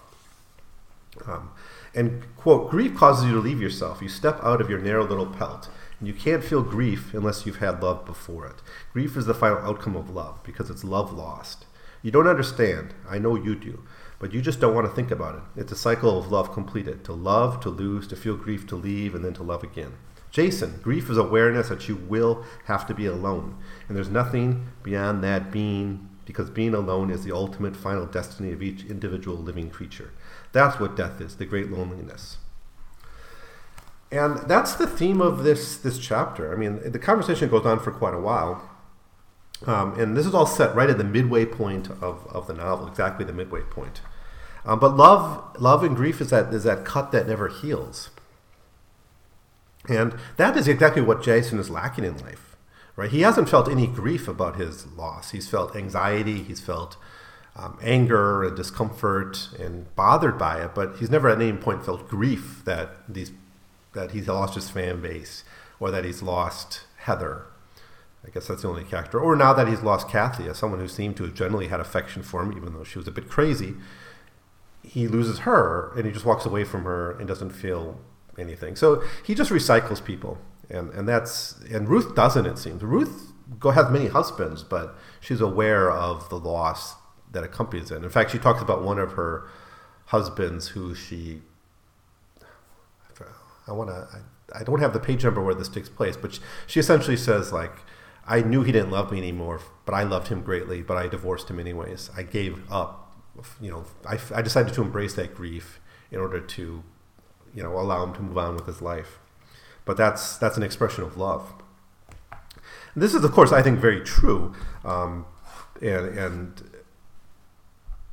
and anyway, it complicates Dick's definition of humanity. I, I think so much, so many people make a lot of this empathy as part of of, of the human experience, right? And don't think enough about how Dick talks about relationships.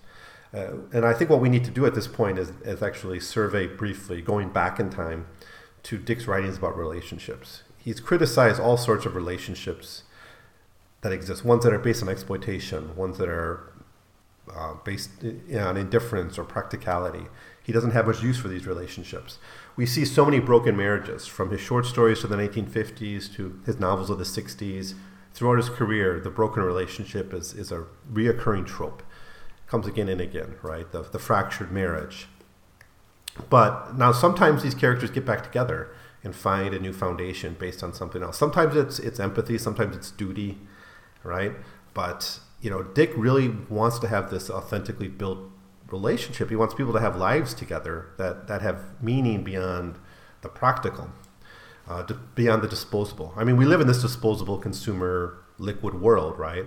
Where you, you replace employees every few years, you, you change jobs every few years, you swap, uh, you know, you get a new computer every few years. You know, nothing is permanent, right? Everything is liquid. He didn't have that terminology. That comes from Zygmunt Bauman, a sociologist of more recent years. But it certainly it seems it very much describes the world that Dick is trying to describe.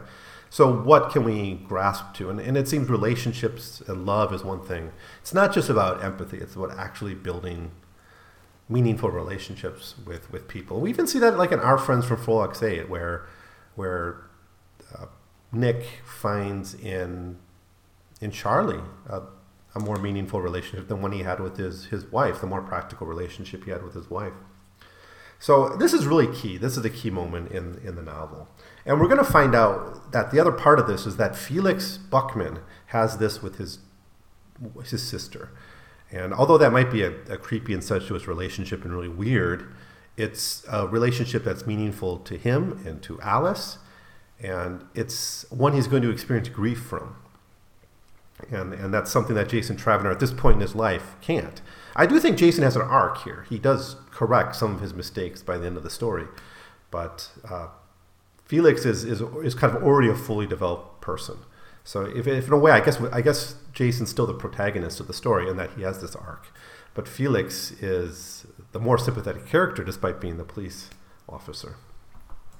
So chapter twelve is a, a, a really interesting. Uh, chapter that just involves the police going door to door in Las Vegas trying to find Jason Travener. And they go into this guy, Mr. Muffy's house. It's one of the houses they identified. And they find him in bed with a, I think it's a 13 year old boy. And this kind of horrifies the police officers who are there. But it turns out this is not illegal. And, and we see, it's very interesting that the police state, as it's kind of cramped up laws against the students and, and cramped up surveillance and control, it's also liberated people in what were called the victimless crimes. So the state had gradually been phasing out the so-called victimless crimes. Like drug use is, is not illegal. Uh, I don't think there's any prohibitions on alcohol. So drug use has been legalized, but so has um, consensual sex between minors and adults. There, there's a law. It's, it's not a universal there are, there are still illegal sex acts, but there's there seems to be a few of them. Uh, yeah, so here it is. The new revision in the Penal Code 640.3 has it that 12 is the age of consent for a minor to engage in sexual act either with another child of either sex or an adult either of either sex, but only one at a time. And the police thinks it's sick, but um, the these victimless crimes are being taken off. So now one of the police officers who's more Christian it, you know, responds that this is a victim and, and we should do something about it. And he kind of hopes one day to be able to smash him on the head and he commits a real, an actual crime.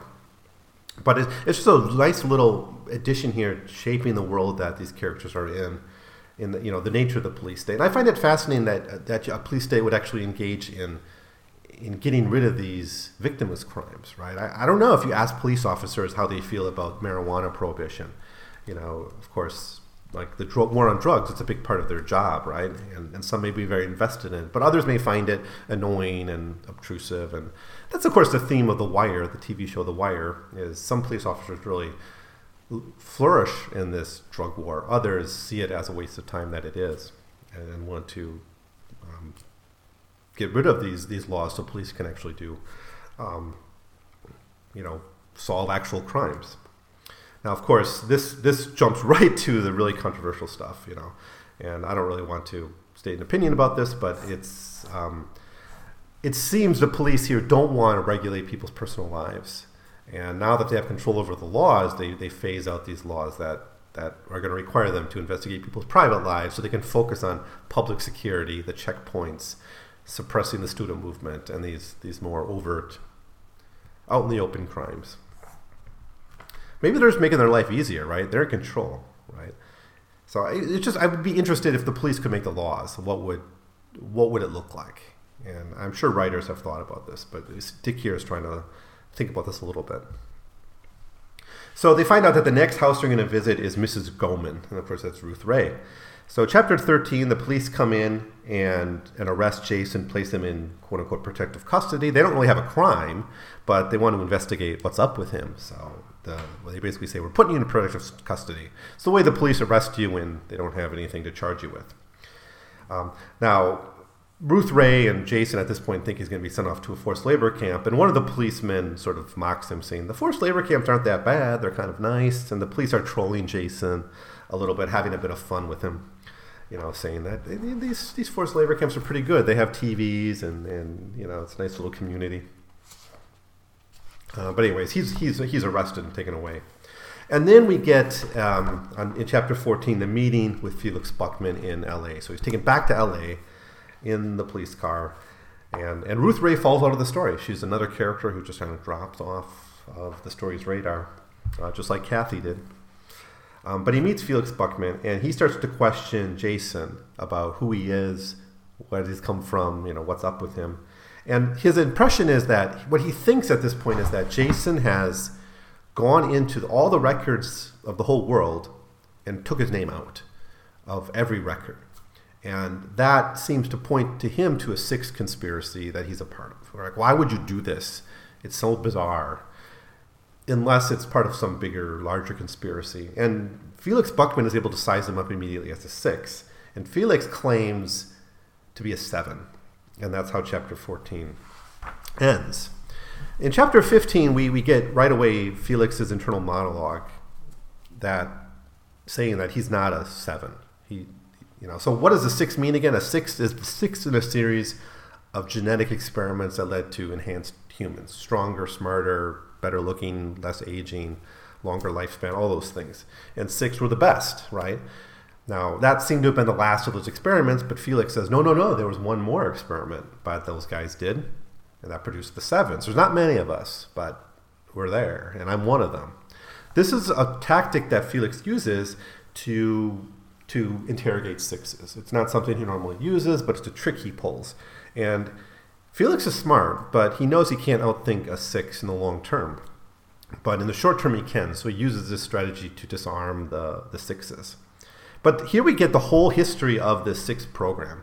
This is all in chapter 15. And it's kind of interesting uh, about these genetic experiments, one through sixes, that, were, that took place. Um, but Felix really thinks that whatever's going on here with Jason Travener is part of a sixth conspiracy against the police state. Um, and F- Felix really fears the rises of the sixes. And I think we as readers appreciate why, because if they're all like Felix Traverman or Heather Hart, it's, it's not a good foundation for, for society. They're very self interested, they, they don't see the value in other people. The police do, because the police interact with, they're on the streets, right? And they have to deal with actual society. They can't. They don't live in gated communities the way Jason Travener does. I think so much of this novel is about the gated community slum dichotomy, and the policemen are then people who are. They may be the guards of the gated communities, but they also have one foot in the slum. Right? They're they're patrolling the border between them, and they have a little bit more empathy for the actual realities uh, in society. Um, so. So he starts to ask questions about Felix's files. And these are a bunch of short chapters, by the way. Some of them are just a couple pages. Chapter 16, Felix Buckman comes to his realization. He realizes that Jason is not trying to put his name, take his name out of the system. He's actually trying to put his name into the system. And so he realizes that Jason Travener is a true anomaly. He is someone who has never been in the system, which is an impossibility.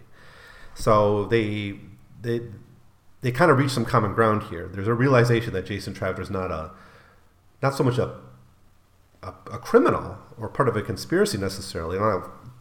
Felix doesn't fully throw that idea out of the water entirely, But he starts to trust Jason a little bit more, and they start to have a more honest conversation.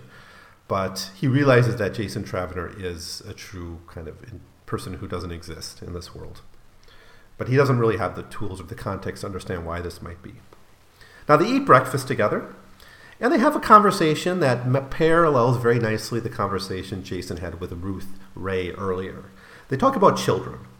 They talk about uh, the laws of the system regarding children and how, uh, like Jason at one point says, I don't, I don't have any children I know of. And Felix is kind of horrified to hear this because it means that he's might have illegitimate children that he's not caring for. And that's a bit of a taboo in this society. Um, so there seems to be some sexual morality, even if it's not enforced by the police. I mean, to some degree, there's enforcement, right? When it comes to children, there's a lot of regulation and reproduction. We've already seen that with black people who are limited to a one-child policy. But there's a um, this this kind of horrifies Felix, who wants to have kids and loves kids, and and is bothered by his indifference to to the children that he might have out there. He finally, though, lets Jason go, but he says he's going to monitor Jason's whereabouts and keep an eye on him. So, in chapter 17, we have um, we have Felix Buckman, pretty proud of him, him kind of sort of outsmarting uh, Six for a while. He's proud that he's kind of figured out that Jason's actually trying to put information into the system, but he still is a bit worried about the possibility of a Six conspiracy. So, the only other Six we know about as readers is Heather Hart. I'm sure Felix would have known others, but he decides let's put surveillance on Heather Hart because that's a name he mentioned, and there's some connection it seems between Jason and Heather Hart. Um, so the sort of the conspiracy doesn't go away. It's not a really important part of the novel overall, but you know, Dick, I think by you know he's always interested in these totalitarian regimes having their own internal conflicts, whether it was the unusuals and the the new men in Our Friends from Frolix 8, or some of his earlier stories where you saw totalitarian regimes with different factions kind of competing for power. Um, even in Vulcan's Hammer, right, you have the one, the modern Vulcan machine at war with the previous model of, of the Vulcan computer. Um, so, but that, that, that ends this encounter that covers several short chapters between Felix Buckman and Jason Travener. They are going to meet again, but in a very different circumstance. But it's kind of a fascinating section. There's a lot going on here. We learn about the genetic experiments. We, we see how Felix does his police interrogation, which is kind of interesting. We have a nice personal moment between these characters as well, where we see Felix as someone who cares about others and, and Jason exposed as someone who really doesn't give an F about other people, even his own children that he might have out there. Now, in chapter 18, the novel starts to get w- weird and things start to fall away. Um, and and the ground under us shifts. It's a typical kind of Philip K. Dick turn, but this is the point where the novel starts to really shift. And then shifts when Alys meets up with Jason as he's leaving the police office, and they discuss Felix. Um, and she immediately says that, you know, you're not safe. They they monitoring you, but they've done more than that. They they actually put an H a miniature H bomb under his skin somewhere, and I know how to remove it so you can be safe. This turns out to be true, actually. I think Felix later confirms that they did put this bomb, but it was removed. Um, so it's it's like a mini bomb that can kill him if they ever want to just knock him off. So Jason thinks that that she is a seven as well, perhaps. Um, basically, because Felix was a seven, and if they're sisters, they were products possibly of this, or brothers and sisters. It's possible that they were products of the same experiment. But her promise to help him, you know, he welcomes her help, just like he does every woman in this novel. He takes their help without uh, too much uh, question and without too much expectation of ever paying back his debts. Um, but he, he he does get the help, and she does. She goes to his her quibble, which is essentially their car, their low flying car, and she does remove the bomb, which is just the size of a little seed. Um, now, at this point, she claims to have an incestuous relationship with Felix. She admits that, and, and we learn for the first time that that their relationship is not just brother and sister, but it's actually as as lovers. But nevertheless, she invites him over to the house, making it clear that they're not going to have sex. That her love is only for for Felix, but she has an interest in Jason Travener, and like many other characters, she wants to show off her her collection. Um, a lot of characters have collections in this novel for some reason. Uh, Kathy had her her kind of collection and her books to show off. Kathy will have that as well. Uh, in fact, both Alys and Felix are, are cultured people who are interested in things like stamps and music and, and that kind of stuff. So she invites him over to the house, saying she only has sexual relations with her brother, so don't don't think in those terms. Which I suppose is not something Jason's not used to hearing. Um, but she, here's what's weird, and here's where the novel starts to get weird: is she seems to know Jason as a performer. She has an awareness of Jason. He he kind of says, "Oh, I was once a performer," and she's like, "I know. In fact, I have nine of your records." And Jason says, "Well, I have ten records," and she just says, "Well, maybe I missed one."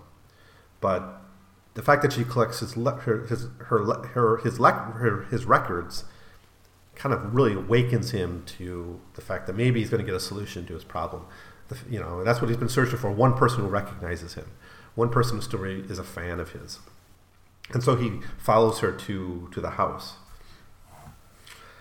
And in chapter 19, she does show the records at the house, and they have his name on it. They're just regular LPs, I guess. Um, and you know, his name's on them. They're the things he recognizes. So then she takes, she proceeds to give him some mescaline, and that mescaline starts to affect him over the course of this chapter and the next one. And she begins to show him her stuff, primarily her stamp collection, which is something she's really, really proud of. And she's got an obsession with stamps, and she's very obsessed with counterfeits and angered at counterfeits. She, it seems she's a better stamp collector than Felix, but both have an interest in in stamps, and she has other various collections um, in in the house that she shows off to to Jason.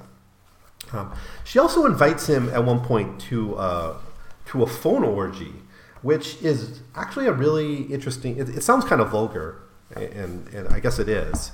It's basically you call in to like a phone line, and you you're hooked up with strangers, and you have some kind of phone sex orgy. Um, and I, I, I don't know how it fully works if there's some kind of psychological impact that this has on you beyond just the you know the hearing. Um, I don't think it's just a sex line. I think it's beyond that. But it's a collective experience, right? This is something Dick plays with a lot in so many of his works: is the collective experience versus the the individual, right? The black box in Do Androids Dream of Electric Sheep.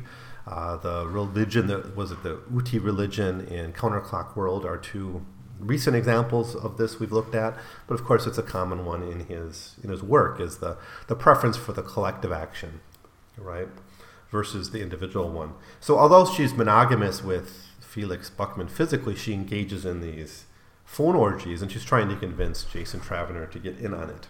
Oh, here's how it's explained. She says, "quote Your everyone's sexual aspects are linked electronically and amplified." To as much as you can endure. It's addictive because it's electronically enhanced. People, some of them go so deep into it that they can't pull out. Their whole lives revolve around the weekly or hell even daily setting up of the phone network of the network of phone lines. It's regular picture phones which you activate by credit card, so it's free at the time you do it. The sponsors bill you once a month, and if you don't pay, they cut the phone off your grid. How many people in this? He asks, and she says thousands at one time. Alys explains most of them have been doing it for two, three years. They've deteriorated physically and mentally from it because the part of the brain where the orgasm experience is gradually burned out. They don't put down, but don't put down the people. Some of the finest and most sensitive minds on earth are involved. For them, it's sacred, holy communion. Except you can spot a gr- gritter when you see one. They always look debauched, old, fat, listless. The latter become between the full line orgies, of course. So it's, it's it's it's dangerous, obviously, the way she's describing it, but it's also a quasi-religious experience, which is something that that Dick is very very fascinated with. Um, so, chapter twenty, um, the mescaline starts to affect Felix more and more, and they start to look at Felix's collection of things, and Felix is is apparently very very interested in the occult, in psychic phenomenons and magic and that kinds of things. And then um, Alys starts to explain that Felix is is really kind of a progressive reformer type within the police structure. We don't see this, but we don't see him being particularly cruel at any point. Um, certainly, he, he's done things. There's been a civil war against the students, and that's that's led to the continued repression of the students, forced labor camps. Felix was part of that system, obviously. But when he was the head of a forced labor camp, he reformed that. He actually would go through the old statutes, the the old laws, presumably the laws of the United States that pre predated the rise of this police state. He went through these old statutes and and reformed these forced labor camps to improve the conditions. He also worked to prevent violence between students and the state, giving the students in their in the campuses where they've been hiding out, holding out, um, giving them supplies, making sure they don't die out, making sure they don't have to fight violently for survival. So he actually is trying to reform this police system from from within, and I, I think that's something also that Dick is is fascinated by is the possibility of reform from within. I think he's a bit skeptical about movements. We don't see it that often. We see it in our friends from Frolix 8, but they don't solve the problem really. I think it's an interesting look at a movement culture, but usually movements don't do the job, right? It's usually help from outside or some contradiction within the structure of the society itself leads to the change. Um, but the, our image of Felix, if it hasn't already been affected by the way he thinks about children, the way he uh, appreciates Alys despite her problems, uh, his the way he handles all sorts of things, even the secretary in his office, compared to how Jason Travener treats everyone with as disposable. Uh, he's indifferent to them, sometimes openly hostile to them. But definitely now it's confirmed that Felix is is generally a good guy. In fact, Felix was punished for his kind-hearted attitude towards the students, even being demoted from marshal, which would have been like the top. He says now he only has five people above him. So when he was marshal, he had even fewer, obviously. But he was demoted to general uh, for his for his actions. Now he starts to really lose it because of the mescaline. So she goes upstairs to to get like an anecdote to the to the mescaline, and while he's left alone, he he tries to play the records. He wants he wants to prove of his existence, and it's not enough to see the records. He needs to hear his voice on the records, and he puts them into the machine, and they they're blank. The records are blank, and that's the end of part two of this novel. So to recap, part two of this novel really deals with the interactions between Felix and Jason Travener. You have they first learning about it. Well, these Felix learns about Jason, becomes interested in him, seeks a solution to this problem, has the encounter with them, and then Jason Travener learns more about Felix at the end. So it's kind of a parallel structure in part two, where it starts with Felix learning about Jason, and then Jason learning about Felix. And then the climax of this section is the realization that despite seeing his records, there's no it's not clear that he's in his real the real world yet, or the, the world real world he knows he is still possibly an unperson. These records exist, but they're blank. And that's the end of part two. So in part three, which is basically the whole novel, the the part four is essentially an epilogue where we get the rest of the story. What happens is the, the story of Travener falls away. It, it becomes less and less relevant. It becomes much more the story of, of Felix. So again, we have an overall parallel structure of the novel. From Jason's story of change and, and transformation to Felix dealing with his stuff and his realization of the change in his life. So, part three, chapter 21, picks up exactly where the last one left off. He's just saw that the records are blank. And he goes, he tries to get an explanation from Alys. He's still high on, on mescaline. Um, and he, he starts looking around for Alys because she hasn't come back down with the antidote. And then he finds a skeleton. And it seems to be the skeleton of Alys and he doesn't know when or where or how she died. She just kind of became a skeleton. Um, he tries to escape the room, um, stealing the records as he does this, because now he's with a dead body, and he's been seen with, or he's, I think he was seen with Alys, because the guards saw him go into the room with her, into the apartment together. And so he goes out into the street, desperate for some help, and finally he's able to get help from a woman, Mary Ann Dominic, is how she reveals herself. And now she's like a neighbor, so she knows about this weird relationship between the Buckmans, so she's a bit aware of it. She doesn't really want to deal with someone leaving the Buckmans' apartment, But ultimately, she does agree to help him. Like he's high on mescaline, she's terrified. They both don't want to drive. There's actually a back and forth about who should drive. Um, she thinks that maybe he's a student, or maybe she'll get him in trouble. Obviously, this is a police state, so everyone is suspicious of other people and not fully trusting. Finally, Jason's able to calm her down a little bit and warns her against against fear. Um, now he invites her to dinner, basically saying we need to calm down and, and, and, and solve things. So he takes her to dinner. Meanwhile, he fears he's beginning to lose his mind, and he needs to kind of sit down and actually get a bearing of, about himself. And that brings us to chapter 22, where what we learn in chapter 22 is essentially he's he's back. He seems to have his career back. A couple things happen. One is he um, some people at this diner at this restaurant that they go to recognize him and realize him as Jason Travener. Also, the jukebox has his records on it and, and actually playing. So something about something has happened that's given him a career. Is it the mescaline? It seems it's something to do with the mescaline, the drugs, or at least the drug he takes. He thinks his mescaline has shifted him back into his, his regular existence. Um, but he starts to be recognized. So is, the, is, this, is this the faith of our fathers? If you read the faith of our fathers, you might think that's the world we're in now, where there's a kind of a, a delusion that everyone shares, that's everyone part, that's part of, um, but when you take a certain drug, that nullifies the hallucinogen. You remember that story? Here, maybe the case is that Jason Travener's life as a celebrity was all a delusion. Um, and he took this drug, and and he's in the real world where he doesn't exist. But once a drug is taken again, that same drug, he kind of can re-enter that delusion, perhaps. Or maybe it's the inverse, right? That the real world is the one where he's a celebrity, and just temporarily he was phased out into this other existence thanks to the drug, and this mescaline that Alys gave him just reverted him back to the real real world.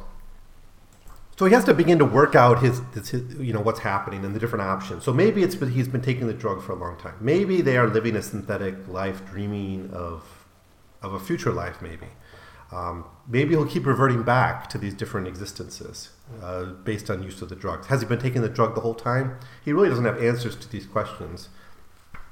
Um, but he does call the police, saying he wants to arrange a meeting with Felix to, to try to work out what's happened here.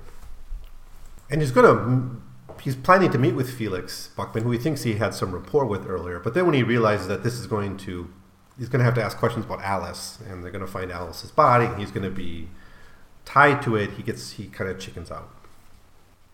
So here's what he thinks after the call with Felix.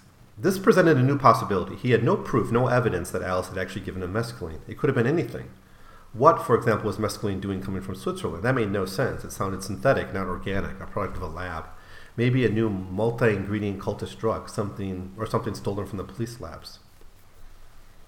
Um, then he hears his song, uh, "Nowhere Nothing Fuck Up," which is a song he he had. But this doesn't. This so it seems his music is real, but it doesn't jive with the fact that he had these blank records, which don't, um, which seem to suggest he doesn't exist or he's un, still a non-person. So he really has no idea what's going on, and a lot of this chapter is just him kind of working out in his head different possibilities of, of what has happened to him. Um, he fears he's going to keep reverting back, but um, in a pattern that we've seen several times already in this novel, three times already, he goes to Mary Ann Dominic's apartment. Now, Mary Ann Dominic is not, we're not told that she's an attractive woman. She's a bit um, overweight and, and, kind of plain looking, but Jason Travener, every woman he meets, he seems to end up at their apartment. Um, you know, that's the pattern. It's actually, if you include that, that, that first ex girlfriend, Marilyn, that he meets that kind of springs off this whole novel. You know, he's been at like six different women's apartment over the course of, of this of the tale. He just sort of goes through and uses them. Now, in chapter 23, uh, Jason, who's now back to being famous and being aw- aware, decides to do something for Mary Ann. And it's, it's the first time he, he actually feels a debt that he has to pay to one of these women who has helped him out and, and cared for him and, and spent time with him during this these wild few days. He promises to promote Mary Ann's potteries on a, uh, pottery on his show. She earlier talked about her her that she's a potter and she's trying to sell her pots and, and she's kind of stuck. She's not really famous. She's not breaking out, but her pots are really good, I guess. And that's not something that Jason is really aware of. I think he doesn't have an artistic sensibility in regards to this, but he does trust her enough to say, okay, I'm going to promote your pots on my on my show. However, she resists fame. She doesn't think fame is worth worthwhile. So she's kind of the opposite of Jason at this point. Jason, who has fame, wants to get it back she who has no fame doesn't want to become famous and she's a bit scared to become famous. But nevertheless, Jason does promise to promote her pots, and then they part. And that's that's the end of his encounter with, with Mary Ann Dominic. Although by the end of the novel, we're going to find that she does indeed have her pots uh, on display, and, and she gets some some fame out of this.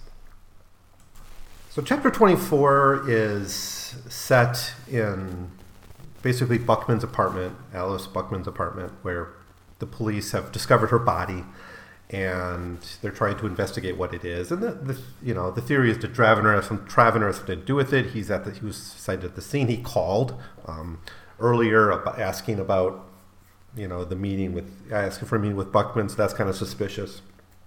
Um, was it drugs or was it the sex orgy, phone lines? These are all theories that are out there. But anyway, she's dead, and Felix is devastated. He starts to break down, crying in front of his, his subservience. He even admits that she was his wife at one point, and, and when they're kind of horrified to hear this, he actually pulls out Wagner. He he says earlier that he, he doesn't like Wagner. Wagner uh, held back music three centuries he said, I mean, Dowland was the, the great music, but Wagner kind of pulled it back to the barbarism. But he uses in Wagner's libretto the Siegfried story, or no, Sigmund and Sieglinde story from Die Walküre, um, as evidence that this is, you know, this is this brother sister relationship is, is legitimate. Um, they want to trace Travener, but they can't. They try and they find that this tracer has been taken off. And we, we know when that happened earlier in the story. So Felix uh, Buckman is just devastated by this. Um, now, one of the people under him, though, starts to worry and starts to explain that there's bigger problems here. One is that the marshals, the people above Felix, who see him as a bit of an enemy, don't like his policy towards the students or to, through the labor camps that still want to get back to him, can use the Alys relationship if it gets out there, and they probably know about it, but now they have a chance to expose it. They can use that against Felix. And so they begin to conspire. Uh, Felix begins to conspire a bit, basically using the murder of Alys against the marshals. Basically pinning it on one of the marshals, one of the ones that are most dangerous to him. And basically, he thinks he has to outscandal the marshals in some way. And, and they're actually trying to concoct a, a conspiracy to pin this murder on, on one of the marshals if they, if they have to. This plot doesn't really go anywhere in the story, but it's it's interesting that we still see this tension within this structure of the state itself.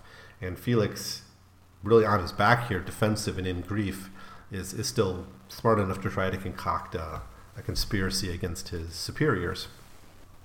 So chapter twenty five is is mostly about Felix coming to realize that Jason Travener's existence has been there all along, right? Or wherever they were, where Jason Travener doesn't exist, is not where they are now in this moment of time.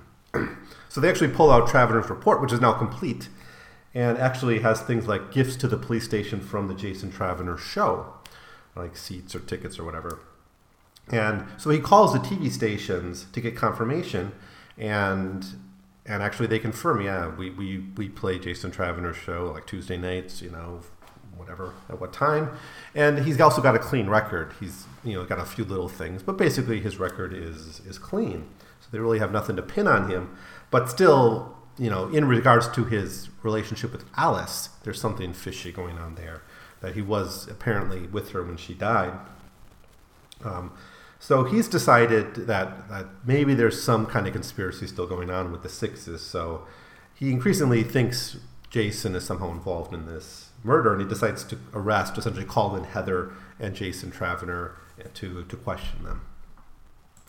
So, chapter 26 is simply Jason leaving Mary Ann Dominic's apartment and, and getting his life back, realizing he has his life back, his famedom back, and all that. So, he immediately goes back to Heather Hart's apartment. Heather Hart now re- recognizes him, and, and well, first he, I think Heather Hart's not there, but other people recognize him. They say like she's out shopping, and he waits for her. And then she comes in, kind of horrified, and sees Jason, and, and basically like, "Did you do this?" And she's able to show a newspaper report, the headline of which is "TV personality sought in connection with death of Pole General's sister." So the newspaper's already reporting on the connection between Alys Buckman's death and Jason Travener being there, and and Jason tries to explain what happened, how he was there, and how she gave her mescaline, and he doesn't really know what happened. Now, one element of the story here that's interesting is that that Buckman earlier said that that Alys has some affection for sixes, and and Heather here admits that she has a friendship with with Alys Buckman, and Heather, of course, is the six too. And it seems that that was a sexual relationship. So um, Heather is acting like this, like losing someone she deeply cares about.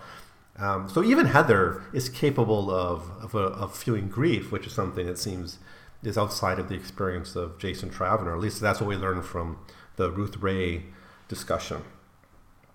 Um, and she's actually saying like, if you could kill her, you could kill me. So he's kind of frightened of her, of her, and she wants him to to basically report to the police and turn himself in. And so chapter 26 ends with Jason calling the, the police. And then this brings us to the final chapter of the novel where we hope most things will be resolved. There's actually a lot to, to talk about in this, this final chapter. There's actually like four things that, that happen in chapter 27. The first is the explanation of the drug that is at the heart of this whole mystery of Jason Travener's transition. And it turns out it has nothing to do with Jason Travener at all. It's all about Alys Buckman. So the drug she was taking was KR3. And here's how it's uh, described. It's actually an experimental drug. It's kind of like we've seen that before in like Now Wait for Last, last year. Um, and she gets the ex- he gets the explanation from um, a guy named Phil Westerberg.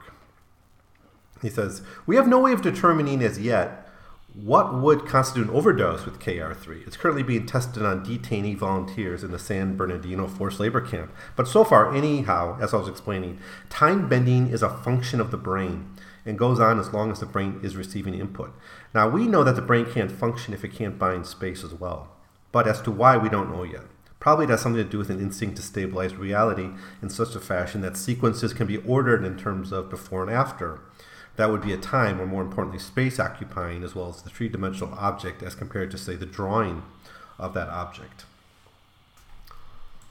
So he further explains a drug such as KR3 breaks down the brain's ability to exclude one unit of space out of another. So here versus there is lost as the brain tries to handle perception. It can't tell if an object has gone away or it's still there. When this uh, occurs, the brain can no longer exclude alternative spatial vectors. It opens up the entire range of spatial variation. The brain can no longer tell which objects exist and which are only latent on spatial possibilities. So as a result, competing spatial corridors are opened into which the garbled precept system enters, and the whole universe appears to the brain to be in the process of creation. Now, there's a little bit more explanation, but basically, this drug allows people to experience different realities, right? But the tr- tr- twist here, and I guess this is really a Philip Dickian kind of leap, is that anyone who's a subject to the perception of of the the user of this drug gets sucked into that reality as well. So they get dragged along into that into that reality. So there's actually a reality bending aspect to it. It's not just in the brain; it's in how the brain perceives reality. Reality is then the idea here is I guess reality is simply a perception of a brain, and if that brain can change that reality, it pulls that change with everyone else. It's a bit like a, a theme Dick plays with in the story of The Electric Ant, where uh, a robotic character is able to reprogram himself and in doing so change in reality for like their actual reality out there. So what's happened is actually that Alys, it's explained that Alys is the one who took the KR3 and what she had is she had a desire to meet Travener. So she created a reality in which meeting Travener was possible. So everything that happened, the, you know, from the time he wakes up to her encounter with him was all set up for that, right? And that's why she has the the records.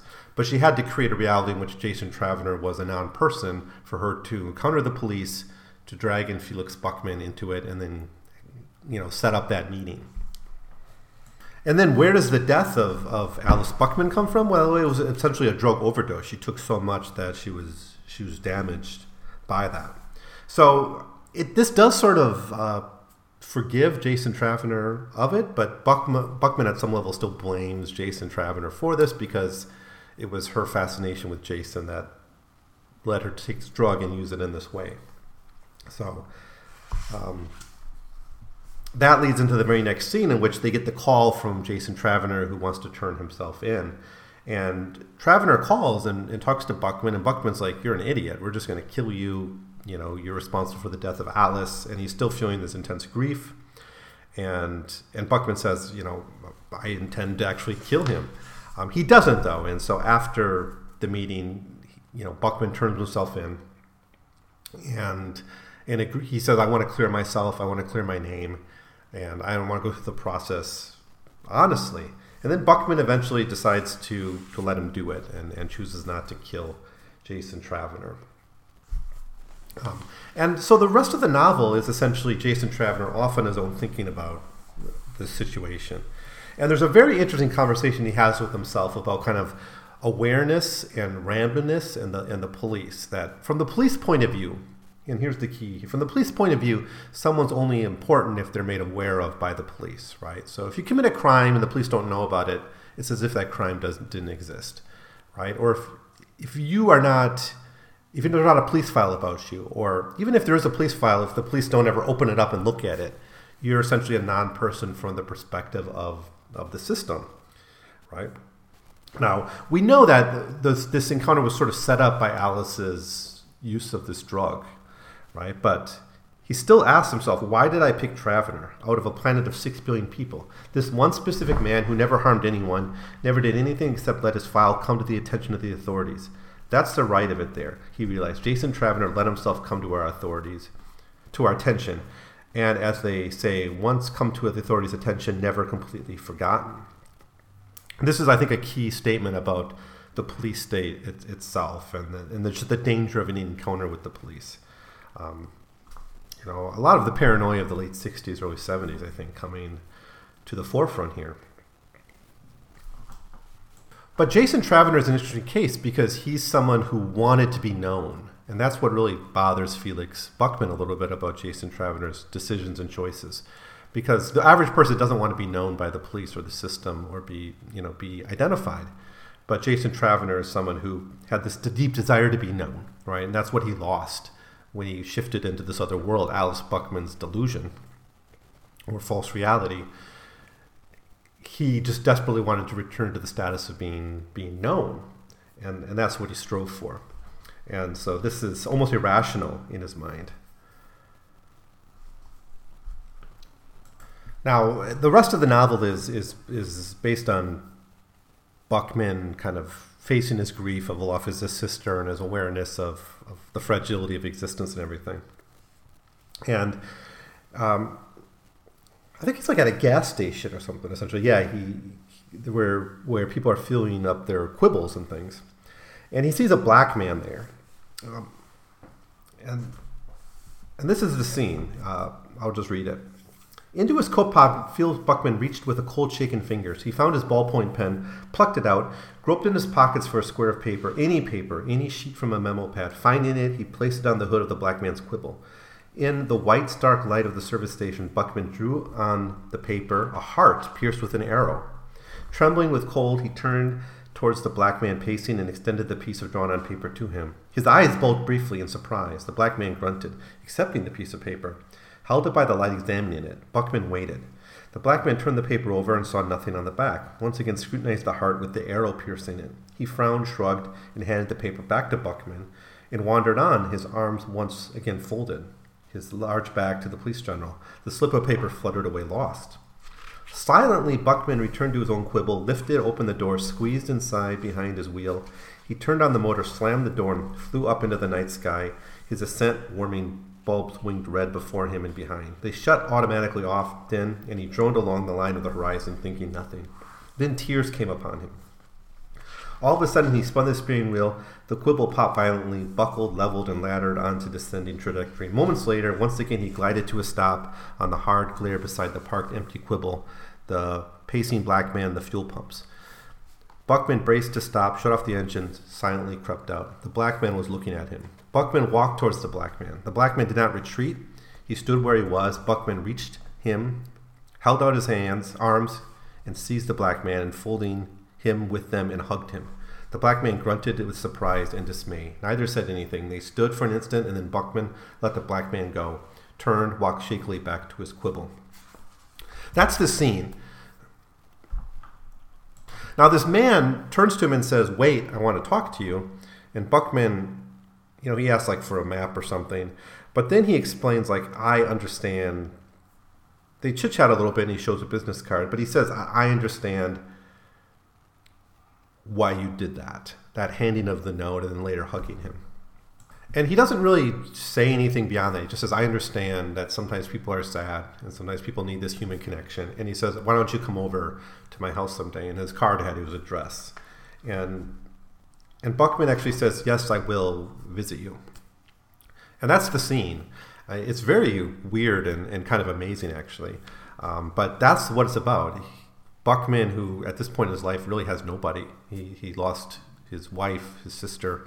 He's, he's got his, I guess, attendees around him. He's got his regular job. He's still got that, but he's lost that. That he's feeling the grief. That's what he's experiencing at this point: the, the loss of his sister, and the loss of some degree of his reality. And he just feels a need for a human connection, something real, and he finds it with a random stranger. Uh, it's a really great moment. It's it's it's actually a quite beautiful moment, I think, especially the response of this man. That's just, you know, that we need that sometimes. You know, how how often does that really happen? Where where some stranger, you know, appreciates your loneliness, your depression, your your sense of loss, and doesn't preach to you, doesn't uh, feel the need to give advice, just is there for you. It, it's kind of quite wonderful, actually. And uh, Buckman leaves the scene feeling, thinking of, of John Dowland and thinking of his lute book and, and and thinking he's going to play that, that those lute songs by John Dowland, even if that's going to mean he's going to have to remember Alys and, and that he can have some relationship with Alys through through that music. And that and that's the story. Now part four is an epilogue where we we just get kind of a what happens to these characters a little bit. First, Jason Travener is acquitted of the murder of Alys Buckman, so his strategy of going through the system works out. Uh, it seems there was like a legal failure, but we know he's innocent. Um, the drug, the use of the drug KR3 is abandoned. Um, uh, Kathy Nelson, the, the, the, forging, the girl who forged the documents, uh, learns that in fact she is being delusional, that her husband has been long, long dead, and uh, just as McNulty Solt said, um, Ruth Rae marries one more person, just one more person in her life. So she finally finds um, someone kind of meaningful to be with. She dies something like six years after the, the close of the novel. Who else? Oh yeah, Mary Dom- Mary Ann Dominic does become famous because her ceramic ware is advertised by Jason Travener on his show, and she becomes a bit famous for for that, and, and she has some appreciations for that. Um, basically the students are the students in their ghettos and their universities give up and surrender and the, the civil war the second civil war ends basically with the victory of the police state um, these are sent off to forced labor camps but these, these schools are then remodeled and reopened as um, as places where basically reopened as universities but under police control and under police regulation Felix Buckman eventually retires, and in doing and in his retirement writes an expose revealing the, the, kind of the horrible elements of the police state.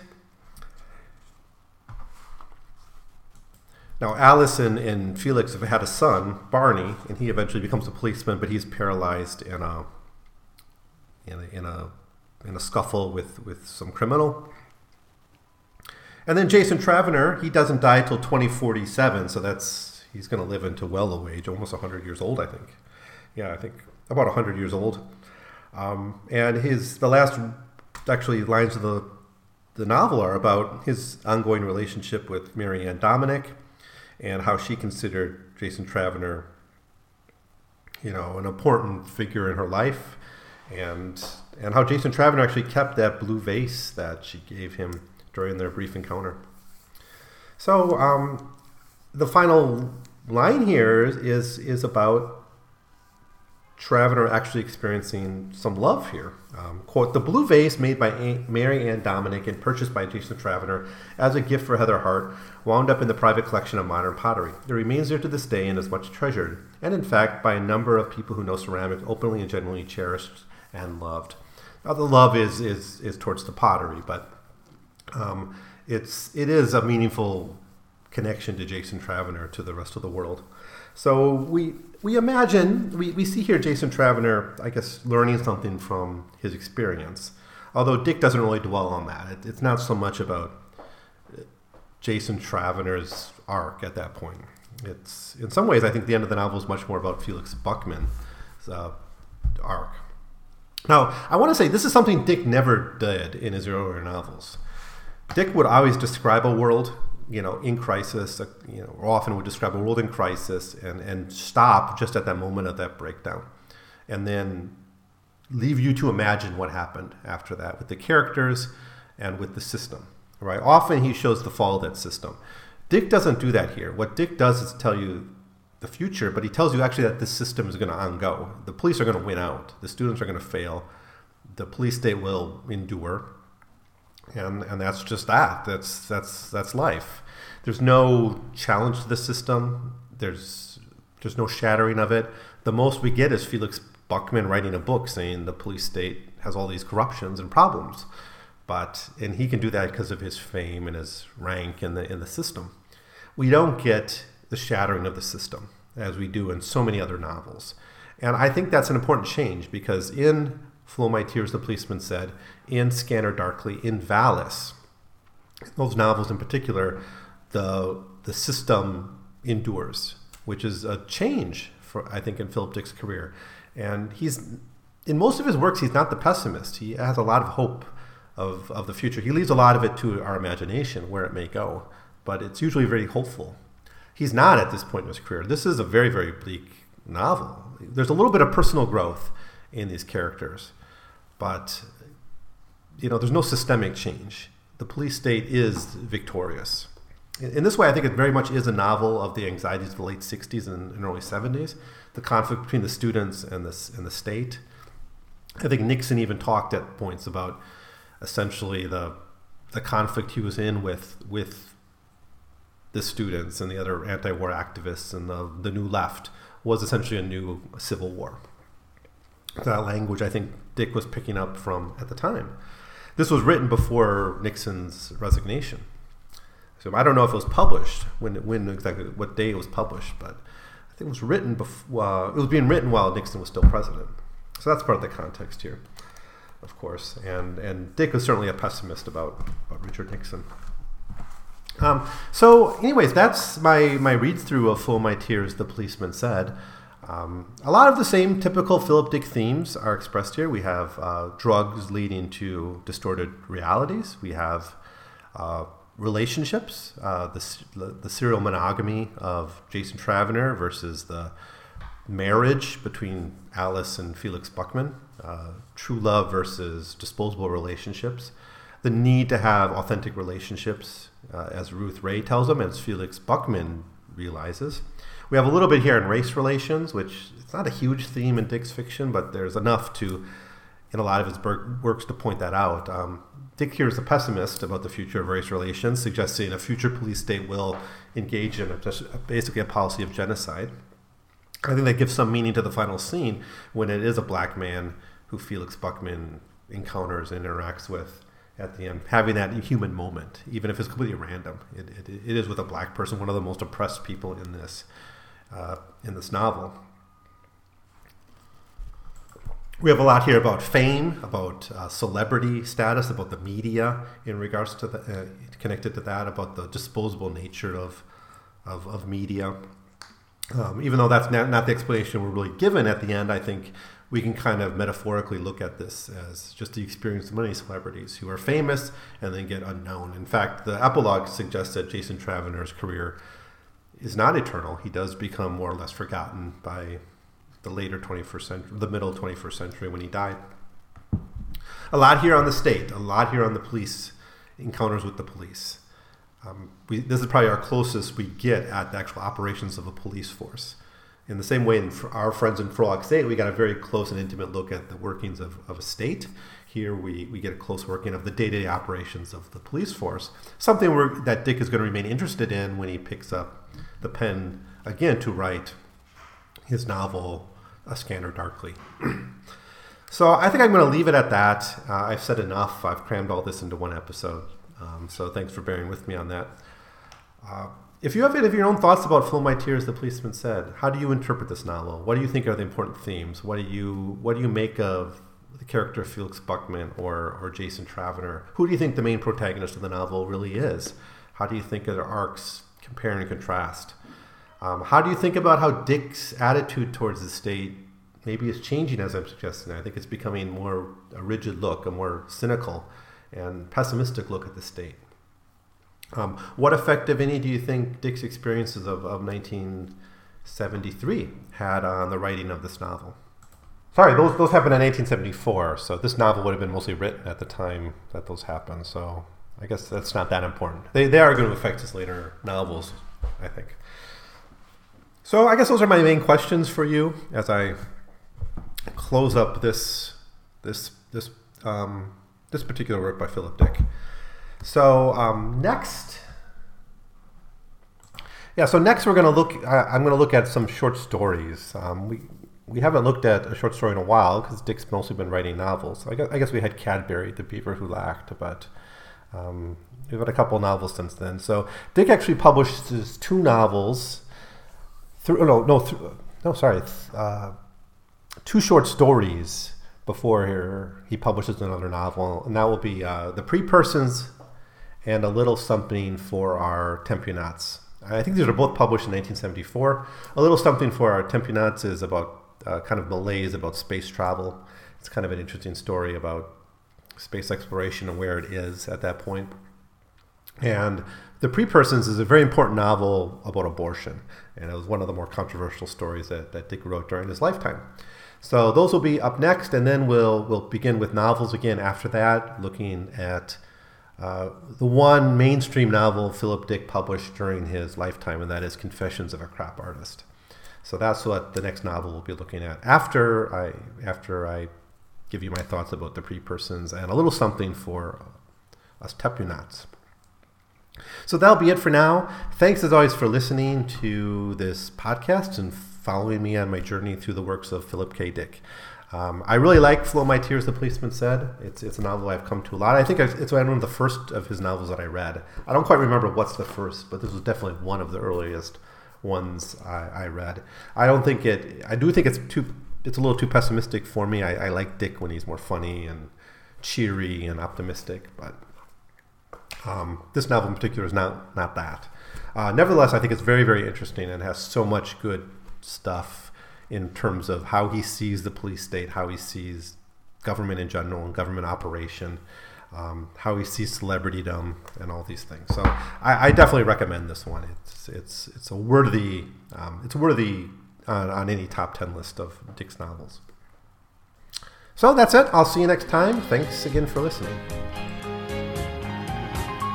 To feel these changes happening in me.